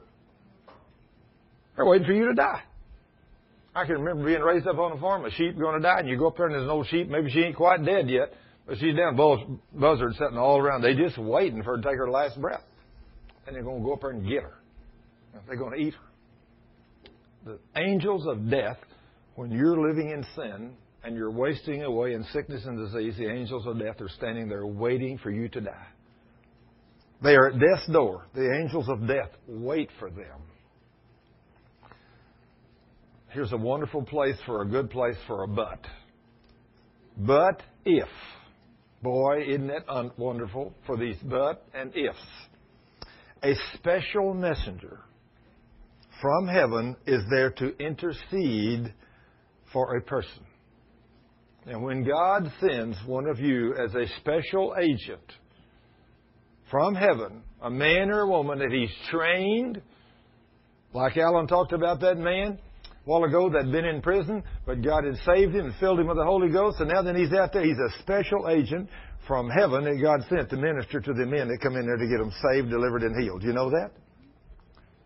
God sends these people, and that's where every one of us should be, is in church. We should be ministering to the world and not to the church. The church should be well. It's the lost world out there that's sick and afflicted. We ought to be out there getting them healed instead of being sick and afflicted ourselves. But it says, but if a special messenger from heaven is there to intercede for a person to declare that he is upright, God will be gracious and say, set him free. Do not make him die. For I have found a ransom for his life. Then his body will become as healthy as a child's. We love this, don't we? firm and youthful again. I mean, this gets better all the time. Don't you like these promises? Now, here, this person is the one that was wasted away. I think about this beautiful woman in 1999 that I went to Corpus Christi that she was down to about 80 pounds. I could tell she had been a beautiful lady. She had breast cancer. Two years on her deathbed, dying. The doctors had told her she won't live another week. So she called a friend of hers here that lives at Justin and said, I want to tell you goodbye. The doctor said, I'll be gone within a week. This was on Thursday evening, Thursday night. She hung up the phone and called me and said, Thurman, I sat in your Sunday school class every Sunday listening to you talk about God's mighty power and the miracles and the healings you see God do. She said, one of my best friends just called and said she's dying and going to die within a week. If my husband and I buy you an airplane ticket, will you fly to Corpus Saturday morning and pray for her? I said, sure. Now, Saturday's my day off. I work the rest of the week. But you either got to believe in God and believe He does miracles, or you don't get up at 5 o'clock on Saturday morning on your day off and go out to the FW airport, get on an airplane, fly to Houston, change planes and fly to Corpus Christi and get to Corpus at 10:20 in the morning. You don't just do that for entertainment. And then the man picks you up and takes you out to his apartment, and you don't see nothing in Corpus except the car and a few miles, and then the inside of a little tiny apartment. And then you teach a woman and her husband, Baptist, the Word of God for five solid straight hours. And then you look over this beautiful woman, and you say, Ma'am, I got one hour till my airplane leaves and I got to go home. Have you heard enough of God's word to be healed? And this little Baptist woman looks over at me and says, I never heard the word of God like this in my life, but everything you said was in my Bible. They repented of every sin. She looked at me with fire in her eyes. She said, You come over here and cast this devil of hell out of me, and I'm going to be healed right now in the name of Jesus. Does that sound like any faith in that woman? I went over there and anointed that woman with oil. I said, Devil, you've lost this one. They repented. I anointed that woman with oil. She had not eat a bite of food in three weeks. She had tumors in her intestines, in her colon. She couldn't eat or nothing. She hadn't eaten a bite in three weeks. I cast that devil of hell out of her, and she said, It's done. She gets up off of there, and she said, I'm going to the airport with you and my husband to take you back. We walk down those corridors, down that stair, get in that car, and we drive out to the airport, and I said, Ma'am, you were so weak and so little, you are probably totally exhausted. She said, No, the Lord is my strength. She said, I'm going to walk with you to the gate. She got out with her husband. We walked all the way to that parking lot, all the way to the terminal, all the way to the gate. And she said, and I saw them back in that day, you didn't have all the security. They waved me off as I got on that airplane, got there just in time to get on it.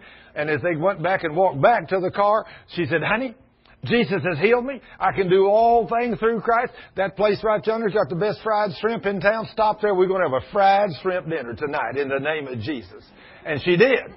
And she ate that fried shrimp dinner. And the next morning, Sunday morning, she called me and told me what she did. And I said, I want to tell you, I woke up this morning and everything in my body worked perfect. You know what that meant, don't you? Yeah, her bowels, everything was working. She hadn't had a bite to eat, nothing to drink, and she'd had a little bit of water, but no food in three weeks. And the power of God in one afternoon healed a woman, and I get back home at 10 o'clock at night. I started at 5 that morning, get home 10 o'clock that night. Let me tell you, when you take a trip like that, you either believe you serve a God that can do something or you don't waste your time going. You know it? But the God I serve, He showed up for me that day, and that little woman was completely healed.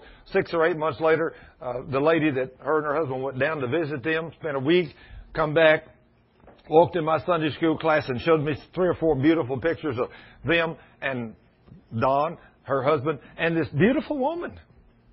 And she said, You know who that is? I said, Wow. I said, She sure is beautiful. I said, That couldn't be.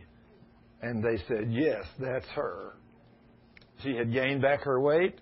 She probably weighed 125 or 30 pounds, and she was absolutely a gorgeous woman. A smiling with a smile from this big. Glory to God. I'm telling you, that woman was, she was a, she was on fire for Jesus. Now, that's what's available if you believe God's Word. I mean, to see God show up and do those kind of things, it's awesome. But why had they been tormented? Because they had sin in their life. You know what their major sin was? Unbelief of the promises of God. Your major sin. Number, the number one sin in the church that I see is breaking the number one commandment. You shall put the Lord your God first, and Him only shall you serve and you're to put Him before everything. And there's only one other commandment for us, the church. You know what it is? Love your neighbor as yourself. There's only two for the church.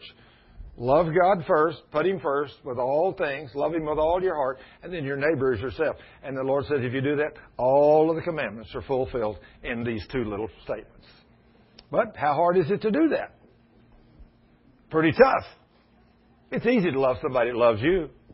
And when you got somebody that don't love you, it's a little bit tough to walk in love with those people. All of you probably have somebody that don't love you quite that well. Some of you may have a child, a brother, a sister, a mother, a dad, or whatever that you can't get along with, and you can love them at a distance. But the less you're around them, the better off you are. Sometimes that's the way it is. But still, you got to walk in the God kind of love. And he says, then his body will become as healthy as a child's, firm and youthful again. When he prays to God, he will be accepted, and God will receive him with joy and restore him to good standing. He will declare to his friends, I sinned, but it was not worth it. Is it worth it to sin? Absolutely not. Job realized that God rescued me from the grave and now my life is filled with light.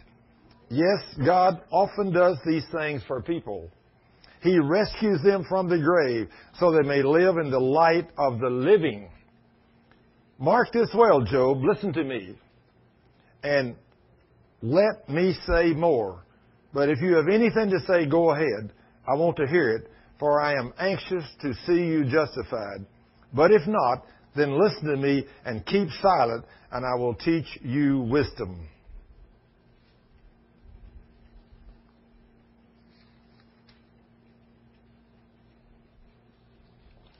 Think about what he just said to Job. Was Job sinless? How many people do you know in your life that said Job was sinless? He never done anything wrong. I, you may have heard that on some of my teachings. It depends on where I was. But when I read this, I now know that Job clearly sinned. Not just once. Job's sins were pride. That was his major sin. But as you go on down through there, you'll find that Job sinned in many ways. But pride was his major sin. God didn't attack Job without legal right. As you read the book of Job, you'll find out that because of these sins, the pride and arrogance and, and claiming that he wasn't guilty before God and he hadn't done anything wrong, all these things were sin. And that God had legal right to attack him or actually to allow the devil or command the devil to attack him. I mean, the devil wanted to get through to him. But when, think of the test that Job went through. What was the very first thing when the devil got the legal right to attack Job? Who was the first ones that suffered? His children. How many of his children? All of them. All ten. Had seven sons and three daughters. All ten of them lost their life. How would you like to have seven sons and three daughters, beautiful family, and all of a sudden they're all together having a party or a birthday party? That's what they said they were doing on all those birthdays. They'd always get together and have a birthday party and a tornado come by and knock the house down and all ten of your children be killed at one time. That wouldn't exactly be what Grandma wanted to hear, would it? No, not at all. Not at all. But it happened to Job. You know, and then that didn't stop with Job. You know, the devil came and, of course, he killed all of his servants, destroyed all of his crops, stole all of his animals, but he left one man in every place to come tell him the bad news. Only one. And then the only thing he had left after that was just a handful of servants and a nagging wife. Now, ladies, you need to realize if your husband has to go through a test like this, at least be loving and kind to him. You don't know why he's being tested. You don't know what's going on. But at least be a loving wife. Don't get off on this trying to be like Job's wife. If it's anything a man don't need when he's undergoing these kind of tests, it's a woman that says she's his wife, nagging and complaining and doing this devastating thing. Is that true? He don't need that. At this time, what does he need? Love and understanding. He don't need a nagging woman on his back. But that's what Job had. What was his wife telling him to do? Just go ahead and curse God and get it over with and die. Well, I'd just soon not had that woman, hadn't you? I'd just soon she'd have been somewhere else. Let me tell you something about marriage that you need to be aware of. That scripture we talked about a while ago in Matthew 18, 21 through 35. That's where I learned that regardless of whether it's the man or the woman that gets into unforgiveness, it gives the devil legal claim to the entire family. So when you read that and you get a hold of that, because when a man and a woman, which are two, get married, how many do they become? The Bible says one. So when God looks at a man and a woman that are married, he sees one. So either one of you that sin opens the door to both of you, and if it's unforgiveness, not only to you, but to your children and to your business world. And so when I learned that principle, I can remember a story happened at least 10 or 12 or 15 years ago when there was a man, and he was a deacon in a Baptist church, and he had been down with cancer for several years. And now then they've burned a hole in his colon, and he's leaking on the inside, and they said there's nothing we can do. And of course, he had already spent a million dollars in hospitals. All of his insurance was, he had an insurance policy that was worth a million. He spent it all every bit of it. And now that his house, I mean, he has bills that there ain't never going to get out of debt. Never. He's now on his deathbed. He's been sent home, and he's in his late 60s, and they say there's no hope. It's all over. And his son came to me and said, Thurman, what do you think? And I said, well, there's sin here. There's some kind of gross sin. Your daddy's got cancer. I said, Tell me about your daddy. Well, Dad Thurman, he's a Baptist deacon. I mean, he loves God. He goes to church. He's the best man I ever seen in my life. And so I said, no unforgiveness, no nothing. No, no Thurman, he's the best man I ever seen in my life. I said, well, tell me about your mother. He said, well, Thurman, mother's not sick. I said, don't make no difference. When they got married, they become one. I said, so tell me about your mother. Does your mother, she walk where your daddy walks? Oh, no, mother doesn't. Mother, she's got unforgiveness toward, oh, several people in the family. Said she talks about them. Said, no, mother's a totally different story. I said, there's your problem. There's your problem. He said, I mean, you tell me my daddy's sick because my mother's sinned? I said, absolutely. He said, now wait a minute. If mother is the one that's, that's doing it, then why is it that she's not sick? I said, oh, you've already told me that answer. He said, why? I said, you told me your daddy was a kind, loving Baptist deacon that loved to be about God's business. I said, and your mother, she don't care if she's about God's business or not. So I said, it's very obvious that if the devil gets legal right to the family, he's going to take out the one that's doing God's work first. So that's why he attacked your daddy. I said, once he kills your daddy, then he'll kill your mother. I said, she won't live long either after this. But I said, don't either one of them have to die. I said, God will forgive them both. I said, now then, you, first of all, I said, you go and tell your Baptist mother that don't, that, that goes to church but doesn't study the Word.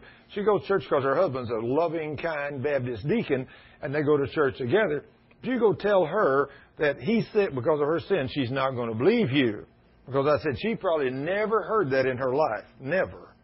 But I said it's in the Word. I said, now you go tell her, you take Mark 11, 25 and 26. Now I want you to look at Mark 11, 25 and 26. Mark 11, 25 and 26 makes you an awesome statement. Now that if you got an NIV, it's not in there. If you have an NIV, verse 26 is not there. But if you have any other translation, nearly all other translations have it except the NIV. The NIV left out a very important verse, verse 26. But you, uh, why would you think a verse that powerful would be left out? The enemy is the only excuse I have. Mark 11:26 is not there. But Mark 11:25 makes a statement. What does it say? Somebody read that to me. It says, "But when you are praying, first forgive anyone you are holding a grudge against, so that your Father in heaven will forgive your sins too." Okay, so he's talking about when you're praying, if you hold a grudge against anybody, you have to forgive, right? But verse 26 is missing there. But you know what verse 26 says? But if you do not forgive, neither will your Father which is in heaven forgive you. Now, that's not very important, though, is it, Paul? Is that important? Is that important? Just kind of, right, brother? But if you do not forgive, neither will your Father which is in heaven forgive you. I'd say that is very important, wouldn't you? But they left it out of the NIV. So now then, if I told him, I said, you take those two verses and you tell your mother that remember, if she does not forgive, neither will God forgive her. I said, now, if she's been in church at all, she'll get a hold of that and she'll realize she's a sinner and she's got to forgive. And so he took that verse to her and showed her. Said, Mom, you and Dad brought me up. Now, of course, the son's 50 something years old, 53 or 54, 55. He said, Mom, you and Dad brought me up in the church and you told me that I was supposed to believe this book. And so right here, Jesus clearly says that you have to forgive everybody from your heart. And he says, if you don't, he'll not forgive you. So she looked at it, she thought, she said, well, you're absolutely right. I said, I, I realize I do have these unforgiveness towards some of the relatives. So, okay, I know I've got to get right with them. And so she went in the next couple of days, went to those people, called them, or went and visited them, or did something, and she got right with God and with them. Now, then, has she done her part? Sure, that's what she's supposed to do. Did he say forgive? Sure. So she went and did it. She asked God to forgive her. She asked them to forgive her. Now, what if they say, I ain't going to forgive you? Well, that's not her problem no more. That's their problem now, not hers. So she did her part. So now then, after she did that, I told the son, I said, now then, now then that your mother has repented what has happened to the devil's legal right to the family? It's been removed. Now, is he still there? Oh, yeah, he's still in there. He's killing the dead. But I said, now then, I want you to turn to a promise in God's Word in James 5, 14, 15, and 16, and I want to show you how to get your daddy healed. I said, I want you to turn to James 5:14, and I want you to see a guarantee in God's Word. And a lot of the time, this verse never works for people because they don't do it in faith. Now, the Lord says when you do something, you have to do it in faith, nothing wavering. Is that what He said? Now, Jesus said in James chapter 1, verse 6 and 7, when you ask for anything, you have to ask in faith, nothing wavering. He said, if you waver at my promises, he said, you're double-minded and unstable in all your ways, and let not that man think he'll receive anything from the Lord. He's pretty clear there too, isn't he? So if you don't ask him in faith, what are you going to get? Nothing. That's exactly right. That's a promise from God. So if you ask him, oh God, if it be your will, please will you do this? What's he going to do? He ain't going to do nothing. He ain't going to, no, there's no faith in that. I ain't going to touch it. I mean, he said it, it's meant. If God said it, he means it exactly like it's written. He don't waver. The Word of God is forever settled in heaven. It cannot be changed or broken. He's no, he's no respecter of person. He won't do one thing for Paul and something else for Thurman. He'll do the same thing for Paul he'll do for Thurman. That's just the way God is. Aren't you glad he's not wishy-washy like we are? You know? I'll do things for this girl sitting up here in the front row I won't do for you. You know that? and then you'll do things for your children you won't do for me, right? Sure. Or your grandchildren. Why? Because you're that way. You know, but just like with God, we're all His children. All of us that believe in Him. So anyway, we have to ask in faith. James chapter 5 verse 14 says, Is any sick among you? Is that what it says? Is any sick among you? Let them call for the elders of the church and have them anoint them with oil. Does it say that? And the prayer offered in faith, not unbelief, but the prayer offered in faith will do what? Will make the sick person well. The Lord will raise him up. And if his sin, his sickness is due to a sin, I, the Lord, will forgive the sin. Therefore, pray one for another that you may be healed. Because the effectual, fervent prayers of a righteous man availeth much. Now, let me ask this question. How many of you know beyond a shadow of a doubt that you're the righteousness of God in Christ? How many of you can put your hand up and say, I know I'm righteous? Well, if you can't hold your hand, nearly, I think that's nearly everybody. But if you can't hold your hand up on that one, you don't know the Word of God well enough. Because when you accepted Jesus Christ as your Lord and Savior, 2 Corinthians chapter uh, 5, verses 17 through 21 tells you that when you accepted Jesus as Lord and Savior, you were made the righteousness of God in Christ Jesus. You were made the righteousness of God. So if He made you the righteousness of God the minute you accepted Jesus as Lord and Savior, are you righteous? Yes. If you don't know that, you don't know the Word of God, and you can't walk in faith. You can't pray the prayer. You cannot pray the prayer of faith for someone until you know that you're the righteousness of God in Christ. That's why Peter could say when he spoke to the man, just think he walks up there and the guy's sitting there, never walked. He's a cripple. He says, alms, alms, alms. I need some money. Peter said, I don't have no silver. I don't have no gold. But what I got's better than that. He said, in the name of Jesus Christ of Nazareth, get up and walk. Man looked up and said, what? Peter reached down, grabbed him by the hand, jerked him up. He said, I said, get up and walk in the name of Jesus. He jerked that devil plumb out of him. I mean, he jerked him up. That devil left. That devil said, whoa, I got to get out of here.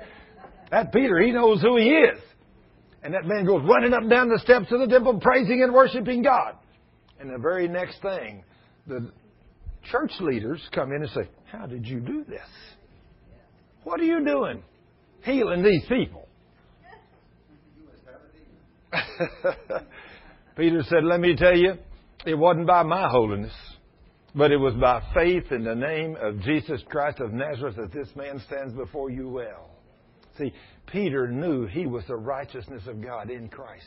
He knew he was the Son of God, and it was by faith in the name of the Holy One of Israel, the Son of the living God, that Peter had the faith to reach down there and jerk that man up. He knew that Jesus had bore the sickness and disease. He knew he had paid the price. He knew it was done. And so that's why Peter could reach down and grab that man by the hand and jerk him up and say, Now get up, you're healed in the name of Jesus. And then, of course, the doctors of theology in the church said, okay, if that's the way you've done it, don't you never talk in that name again. It's unfortunate that too many of the church leaders today are telling us the same thing. Don't speak in the name of Jesus. Isn't that sad? Isn't that sad?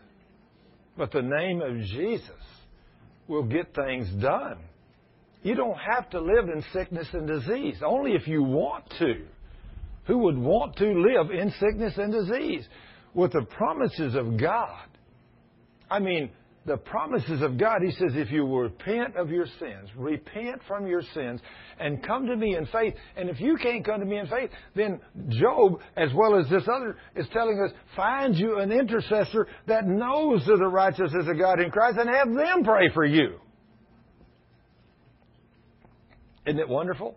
When you can find somebody that has faith, that can intercede for you, that can get on their face before God, knowing they're the righteousness of God in Christ, knowing that they can come to the throne of grace, knowing the King hears their prayers and knows He answers. And when you do that, you begin to get to where you can see God raise people up and heal them and set them free and do great and awesome things. Great and awesome things. I mean, I've seen God do a few miracles. The man the other day asked me, said, What's a miracle? I said, I'll give you an example. I said, in the workplace a few years ago, a little Spanish woman, I don't even know if she's saved or not. I said, she fell into a big oven and burned all the skin off the bottom of her arm. I said, I heard her screaming. I went running down there. They was trying to pour cold water on her, uh, anointment, and all kinds of stuff. But nobody thought about the Word of God. Nobody, you know. So I ran up there and I grabbed this arm. I said, It is written. Isaiah 53 4, Jesus said He bore your pain. So because He said He bore your pain, that means you ain't going to have to bear it. Now see, to get that word out of that scripture in Isaiah 53 4, you got to read it in the Hebrew. Because you read it in English, you're not going to find that. But when you read it in the Hebrew, you will find it. You'll find He bore your pain. So if He bore your pain, I can claim that promise. So then I said, again, after I said that, I said, then in Mark chapter 16, verse 18, Jesus said, And you shall lay hands on the sick, and they shall recover. Is that a pretty awesome statement? How hard did God make it? You shall lay hands on the sick, just like Sharon. When she came to me and said, I need some strength, I said, Okay, you got it in Jesus' name. Was that hard? She says, Is that all there is to it? I said, That's it, girl. You okay? Go home. Walks out the door thinking, well, I guess I didn't get nothing there. No, but it wasn't on her faith that day, it was on mine. But the next morning she got it. When she woke up, it began to manifest. See, now when you touch somebody in the name of Jesus, you gotta, something's gotta happen. Did you know if you're up here holding my hand, I'm shaking hands with you, you don't know what you're getting, but you're getting something. I guarantee I'm imparting something to you by faith in the name of Jesus in my spirit, I'm saying, Lord, this man or woman is holding my hand. I anoint him with the Holy Ghost and power. Use the gifts. I don't just sit there and hold your hand just for nothing. I'm holding your hand for a purpose. I am imparting the gifts of the Spirit into you in the name of Jesus. When I touch you in Jesus' name, something's got to happen because I'm doing it by faith. I remember one time I listened to a story about a great man of God. He just passed away a few years ago, or last year at about 95. He said, I had the privilege when I was a 20 something year old man to meet Smith Wigglesworth in England. He said he was an old man then. Uh, he told me one day, he said, Son, you need to come see me. So I said, Yes, sir. So I went up there and I walked in. I had a newspaper under my arm. So I walked up to the front door and knocks on the door and Smith comes to the door and first thing he looked at me and he says, Lies, lies, lies, lies. I thought, what, what, what's wrong with this guy? He said, You come in my house, but that newspaper can't. That's lies. He said, you don't read a newspaper and come in my house. I said, wow, okay. So he said, I laid my newspaper down and I went in. Said, I went in, said, sit down right there, son. Oh, okay. I went there, sat down, I walked, he said, God, fell him, fell him, God, fell him, hit him, God, hit him. Said, I sat there about 30 minutes, I said, this guy's crazy. About 30 minutes later, took his hand and said, you've had all you can stand today, you can go home, son. He said, I walked out the door, got my newspaper, and said, I won't never come back. That guy's crazy. He said, I got down the street about two blocks and the power of God hit me and fell all over me and said, I ain't never been the same since. Isn't it amazing what God does? I mean, when we do things in faith, I mean, it's amazing what God does. I mean, but He's given us unlimited power as a church. He's given us all these promises. Just like this, James 5, 14 and 15 and 16. Is any one among you sick? Let him call for the elders of the church. Let them pray over him and anoint him with oil. And the prayer offered in faith will make the sick person well. So if you pray that prayer, oh God, if it be your will, what do you think that's going to bring forth from God? Nothing. Absolutely nothing. Or let's say the men that's praying the prayer has got just one or two little sins in their life. You know, I mean, maybe this guy's lying a little over here. Maybe this one's cheating a little on business deals over here. Maybe this one belongs to an organization he shouldn't be belonging to. In fact, I'm going to tell you, today I'm not going to get off on organization, but it don't belong to no organization but the church. Don't be a member of no organizations I mean, you can help anybody you want to do anything you want to, but don't join an organization and become a part of an organization. Because most of them is against God. Most of them. So don't go there. You know, stay clean and pure. Walk holy before God. If you want to see Him do great things. Now, if you don't want to see God do nothing, and you want to be sick and afflicted, and your kids be sick and afflicted, and you want to die early, then go do anything you want to do. You know, it's your choice. He told you you could do that. But those that don't follow me and don't do what I say, he said, I take them out prematurely. So, I don't, you know, do you want to live to be an old, healthy man or woman? I, I do. I do. I want to do it God's way. I mean, I love being able to be 17 and be 67. Amen. I love it. You know, I love, I love it. And I got tickled at my son. I was out there, I took him and uh, his wife and all the children for a ride the other day. Cheryl and I did in, in our new airplane. And uh, I was trying to push it back in the hangar. It's, it's a pretty good sized airplane. It's nice and big, you know. And I said, son, uh, won't you pull it up and push it back a little? And I said, oh, son, you maybe you need some help. He said, Dad, if a 70 year old man can push that thing back in there by himself, he said, I guarantee I can do it. I said, oh, okay, okay. I just wondered if you needed any help. He's about twice as no, he's not. As, no, Dad has angels. He's not there yet, but he'll get there. He'll get there. He'll get there. Praise the Lord. He's seen angels work as I've called them into existence. You know, angels. We talked about angels a while ago in that story about angels killed that guy. But angels will do good things for you. I mean, lots of good things. Like I said, that uh, uh, radio program that I've just done about how angels affect your health. I mean, if if you learned about your angels and you learn to use those boys and you walk in obedience to God's word, they will watch over you, they will protect you, and they won't let no devil hit you, and it won't no sickness and disease come upon your flesh. I mean, if there is anything that comes upon you, God will give you the ability to resist it and drive it away. You know, I mean, if let's say a cold or a runny nose comes upon you, first thing you need to say is, "Whoop! Did I mess up somewhere, God? Did I sin? Did I do something wrong? If I did, Lord, I repent." I mean, I don't wake up in the morning and say, I got a runny nose this morning and say, oh, well, mm, okay. Flu time, going to have, I guess, three or four weeks, I'll be okay. Well, if that's where you are, that's what you're going to have. You're going to have it three or four weeks. So don't go there. You know, you don't have to be sick. If you believe God's word, if something comes upon you, ask the Lord, Lord, did I sin? Did I make a mistake? Did I do something wrong? And Lord, if I don't know what it is and He don't tell me, say, Lord, I repent anyway of everything and anything and I'm going to walk holy in obedience to your word. Now then, you devil of hell, I resist you and command you to leave. Now there was a, a gentleman that he's a, a teacher or pastor of the word. When he came here the first time and I taught these, some of these scriptures and he got a hold of them, he just screamed in the service that day. He got revelation on one of these verses. He went home, and it wasn't long. He came down with a cold.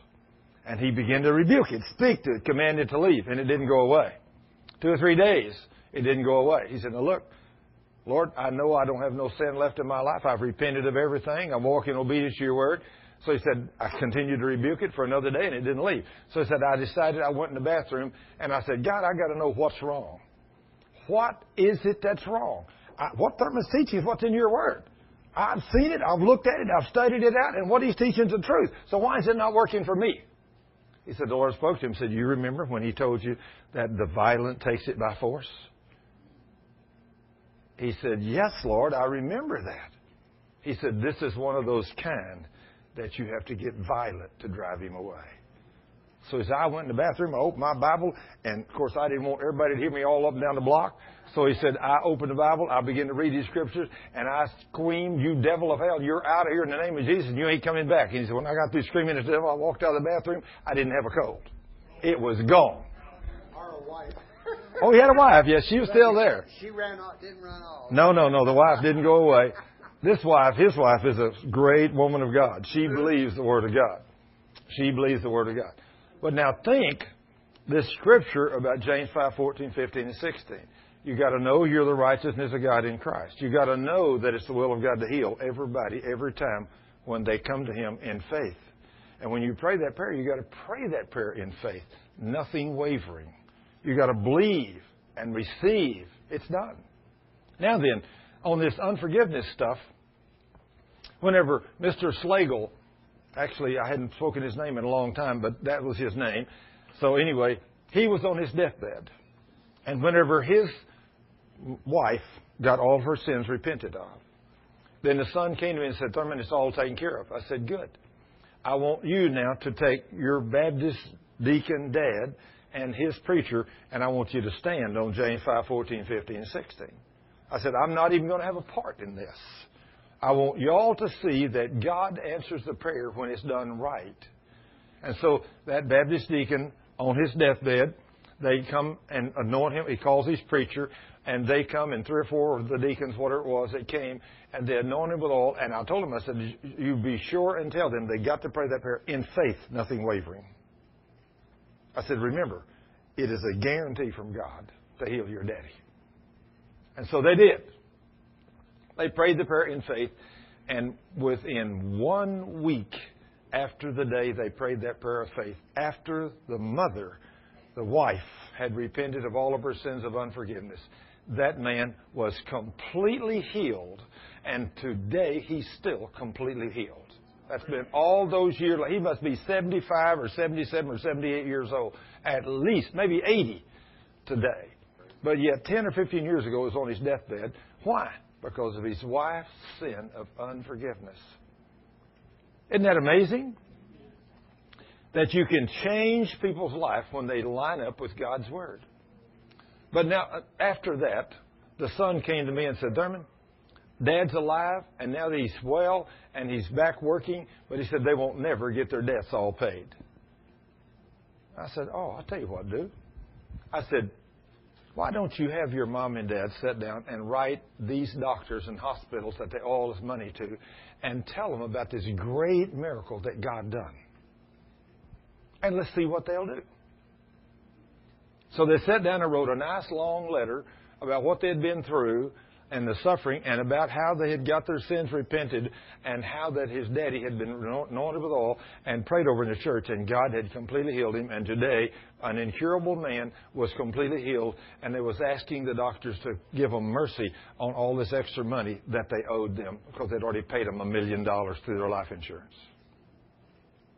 Every hospital and every doctor within two weeks wrote back and every one of them but one said, This is a phenomenal story, and your debt has been canceled.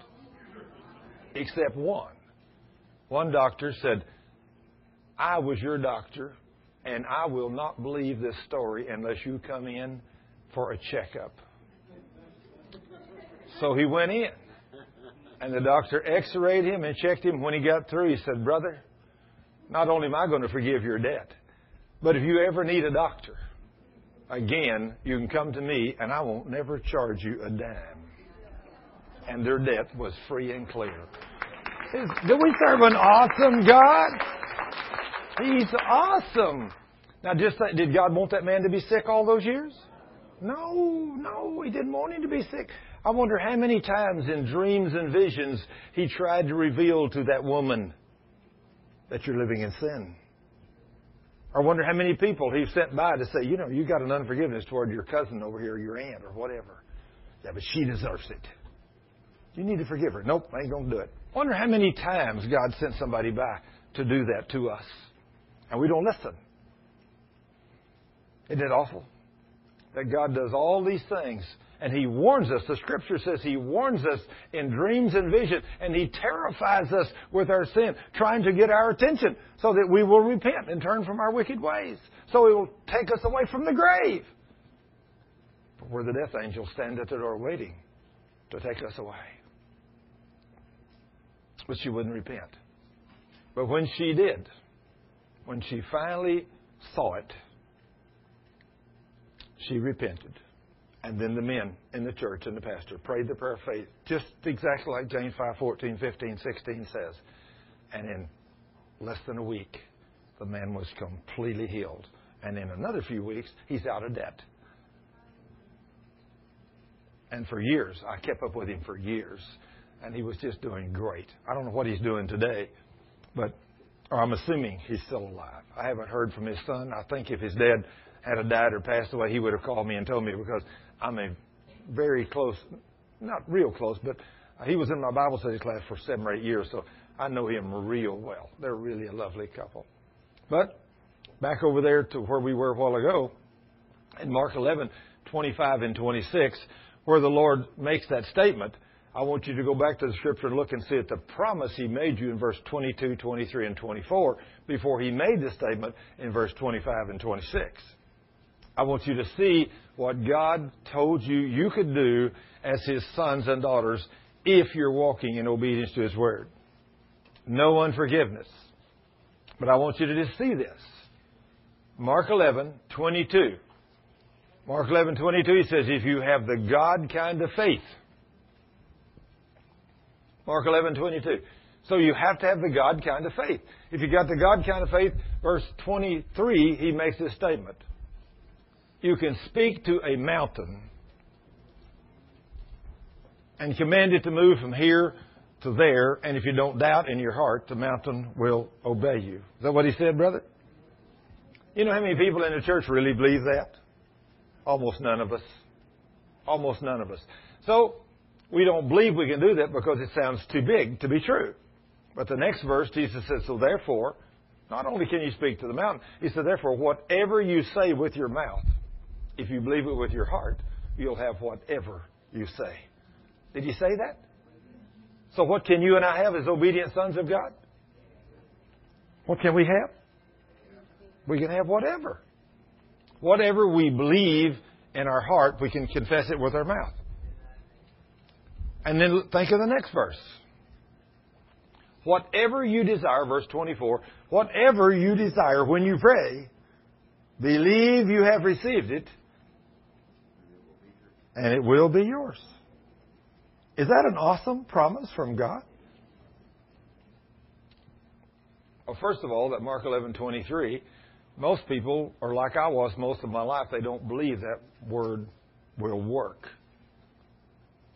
So whatever you say with your mouth, if you believe it with your heart, you will have it.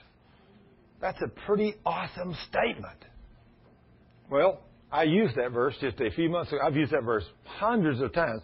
But to see God do an awesome miracle, just a few months ago, there was a doctor. A doctor from Salt Lake City, Utah, called me on Sunday night at 10 o'clock with a broken back.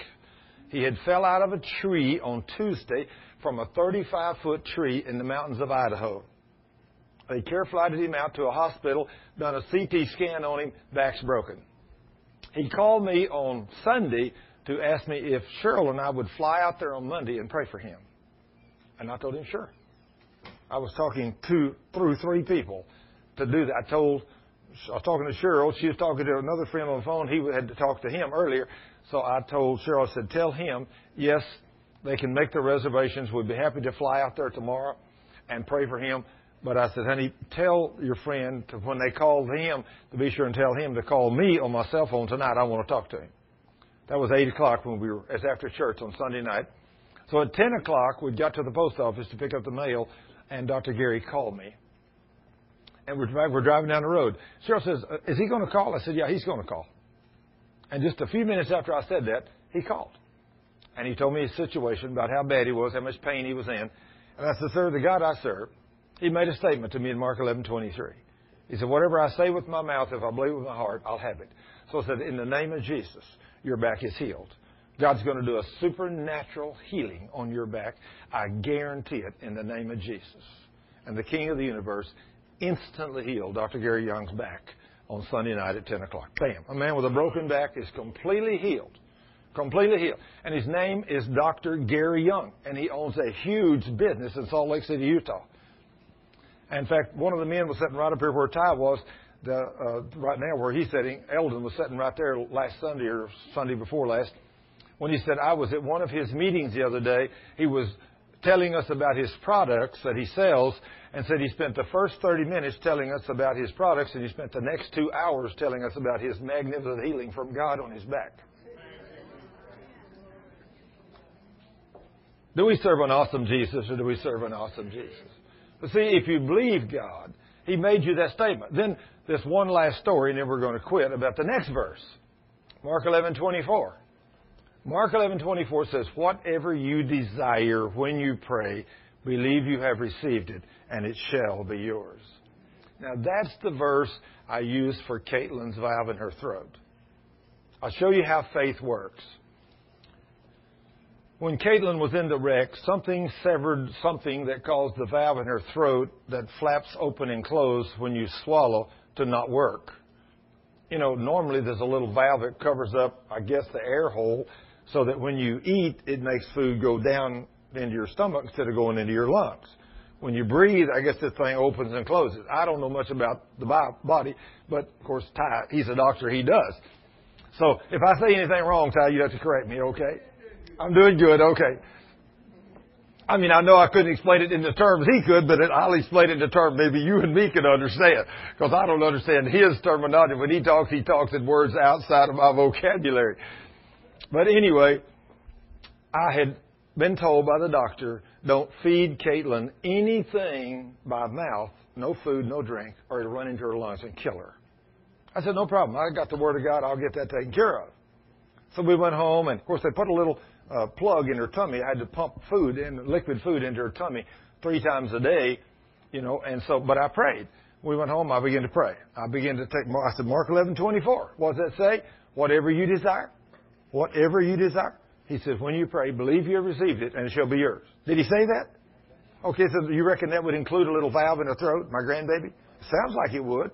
So I asked the Father in Jesus' name, according to Mark eleven twenty four, to heal that, fix that valve and repair it in her throat. And I thanked him for it. And I'd praise him all two months.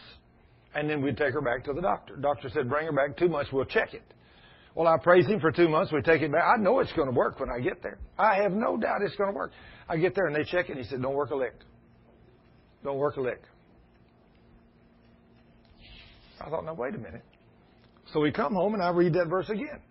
Whatever I desire. When I pray, believe I receive it and it shall be mine.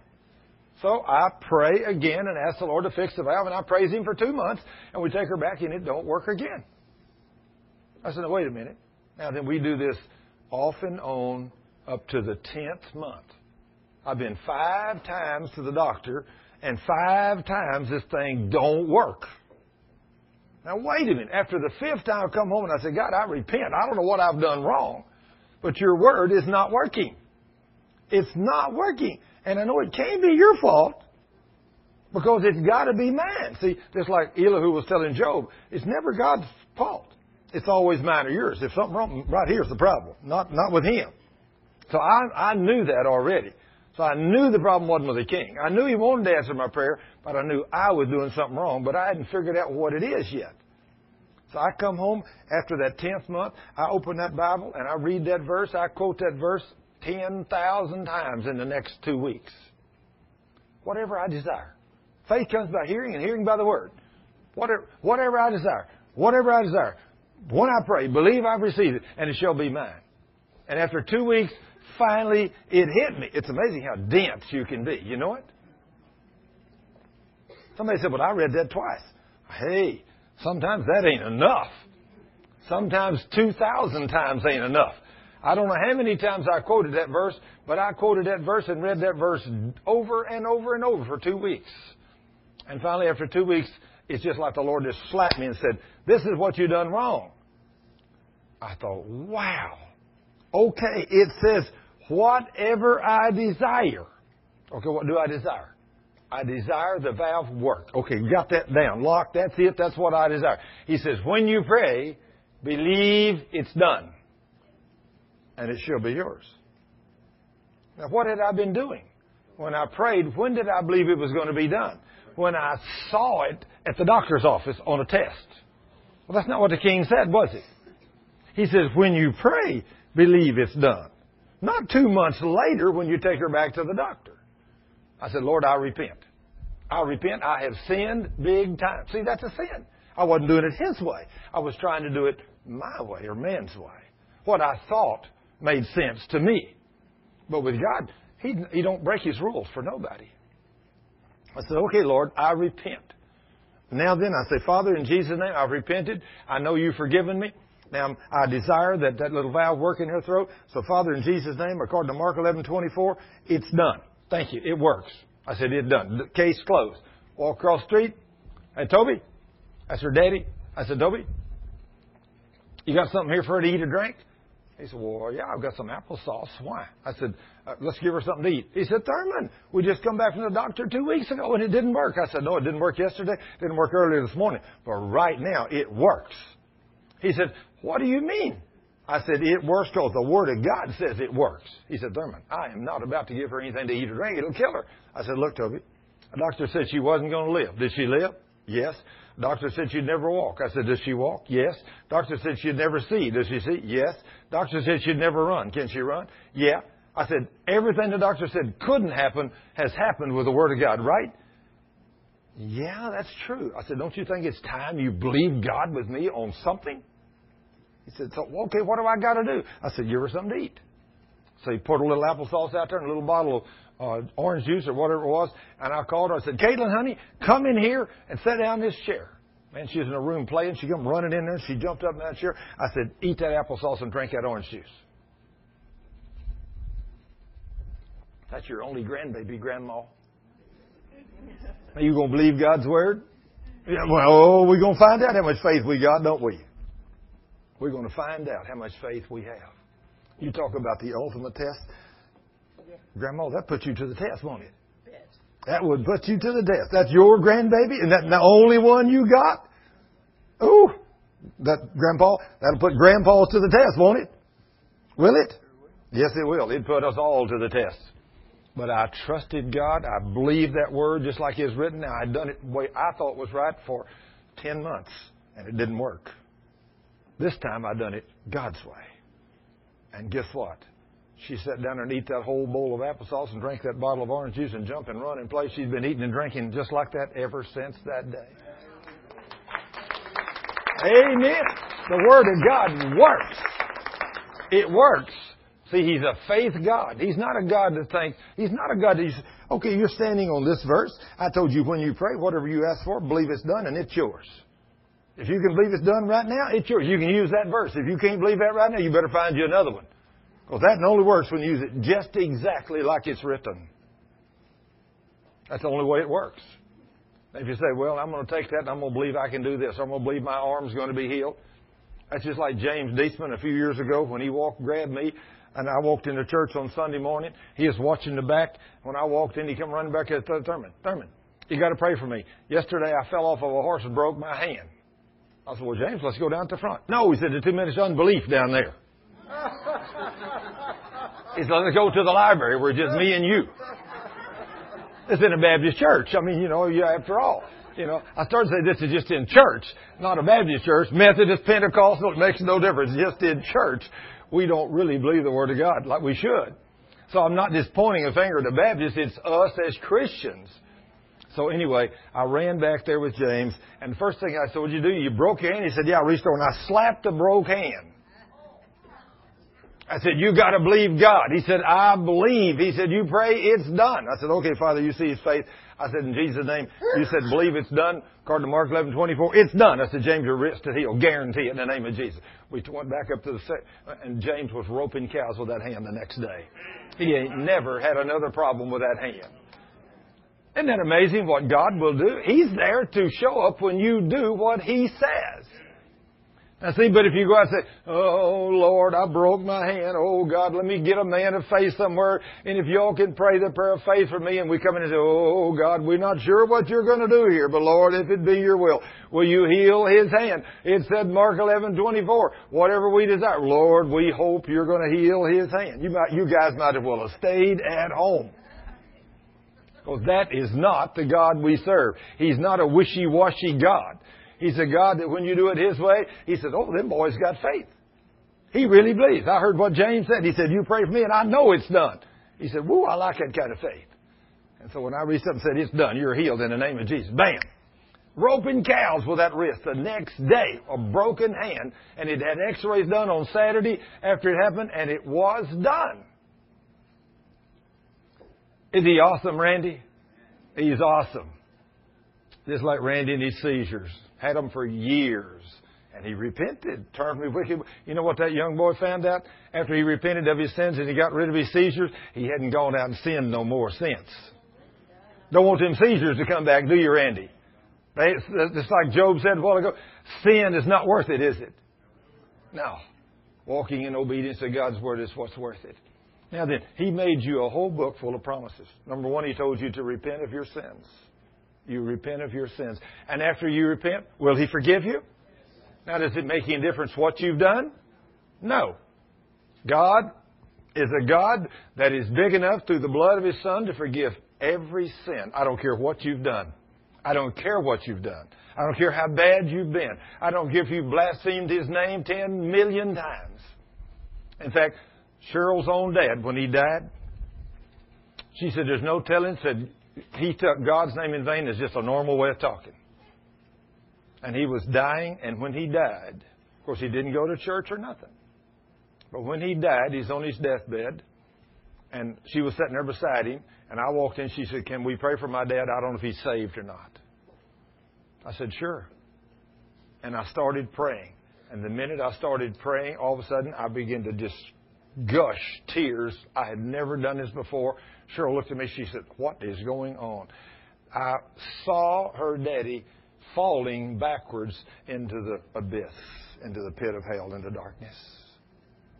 And as I saw him falling, I started screaming as I'm gushing tears for a man I don't even know. Oh, this her dad. I'd only seen him twice, and I'd only talked to him two minutes one time in my life. That's all I knew him.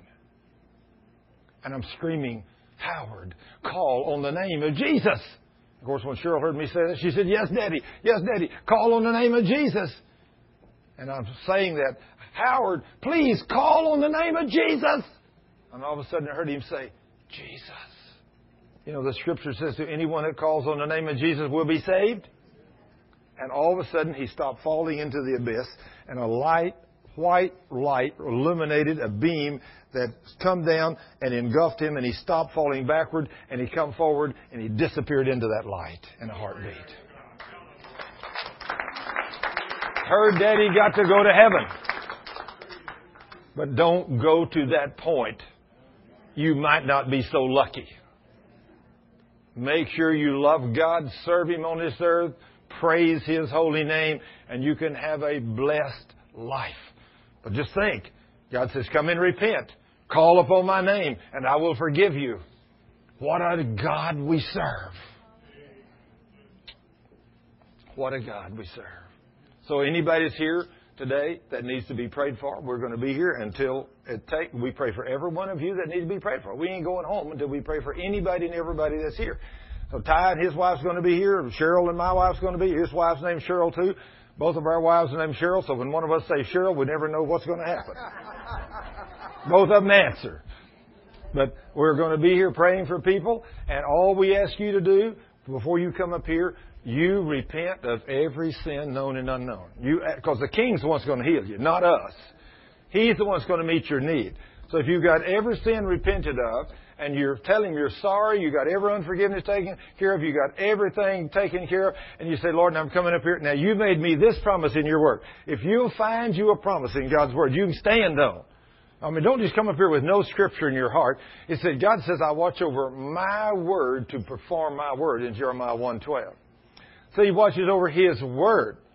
That's also, again, we'll go back to Sharon. Sharon, you heard her say she'd been prayed for for hundred, hundreds of times and nothing had ever happened? She said that. I don't know if she picked up on that or not. But I told her when she, when she told me she'd been prayed for hundreds of times, or at least a hundred times, nothing ever happened. I said, you, first of all, you never repented of your sin. You never came to God on behalf of a scripture, and you never had anybody pray for you in faith. And I said, I want you to repent of every sin, which she did. I said, then we're going to take a promise, we're going to stand on it, and then I'm going to pray the prayer of faith for you. And when I pray for you, I'm going to guarantee you God's going to do something for you. And did He ever? I mean, he did it for her. I mean, this the woman that was a basket case. In fact, somebody called her on the phone the other day and she said, This is Sharon Jones. She's one of our prayer warriors. Said, Sharon Jones, are you the basket case Sharon Jones? she said, That was me. That was me. But she ain't a basket case no more, is she? I mean, she's a beautiful lady that's on fire for Jesus, knows who she is, and that girl can pray the prayer of faith for you. If you happen to get her on the phone, you will get your answer because when she prays for you, God hears her prayers of faith. Just like He heard her prayer the other day. Do you hear her when she said, the teeth, mine are little, I need a couple of root canals, you know, a couple crowns. Oh no, hell no, devil, you ain't getting that from me no more. It's done. Come up here to the someone, you got to pray for me. We prayed and agreed. She said, it's done. Praise God, it's done. And what was happening? It was done. Father, in the name of Jesus. We thank you and praise you for this beautiful day you've given us. We thank you and praise you for your word and all these wonderful promises. And Lord, your promises, according to 2 Corinthians chapter 1, verse 20, if we're walking in obedience to your word, all of your promises are yes every time. Wow, what an awesome statement you made. All the promises of God are yes and amen if you're in Christ, walking in obedience to His Word. Thank you, Father. Now, Lord, if we pray for people, Lord, I ask you to I ask you, Father, to send Jesus, that He'll be right here with us. He'll be touching the people, and the Holy Spirit will be healing them and meeting their needs. And Lord, we ask you to do signs and miracles and wonders here today. Do great things, but whatever the needs are, however you decide to do it, it's up to you. Whether you do it immediately, a few minutes from now, or a day or a week or a month from now, we're going to trust you that when we pray for people, it is done you meet their needs, and you forever change their lives. And may everybody that goes out here today never be the same in the name of Jesus. Thank you, Father. In Jesus' name, amen.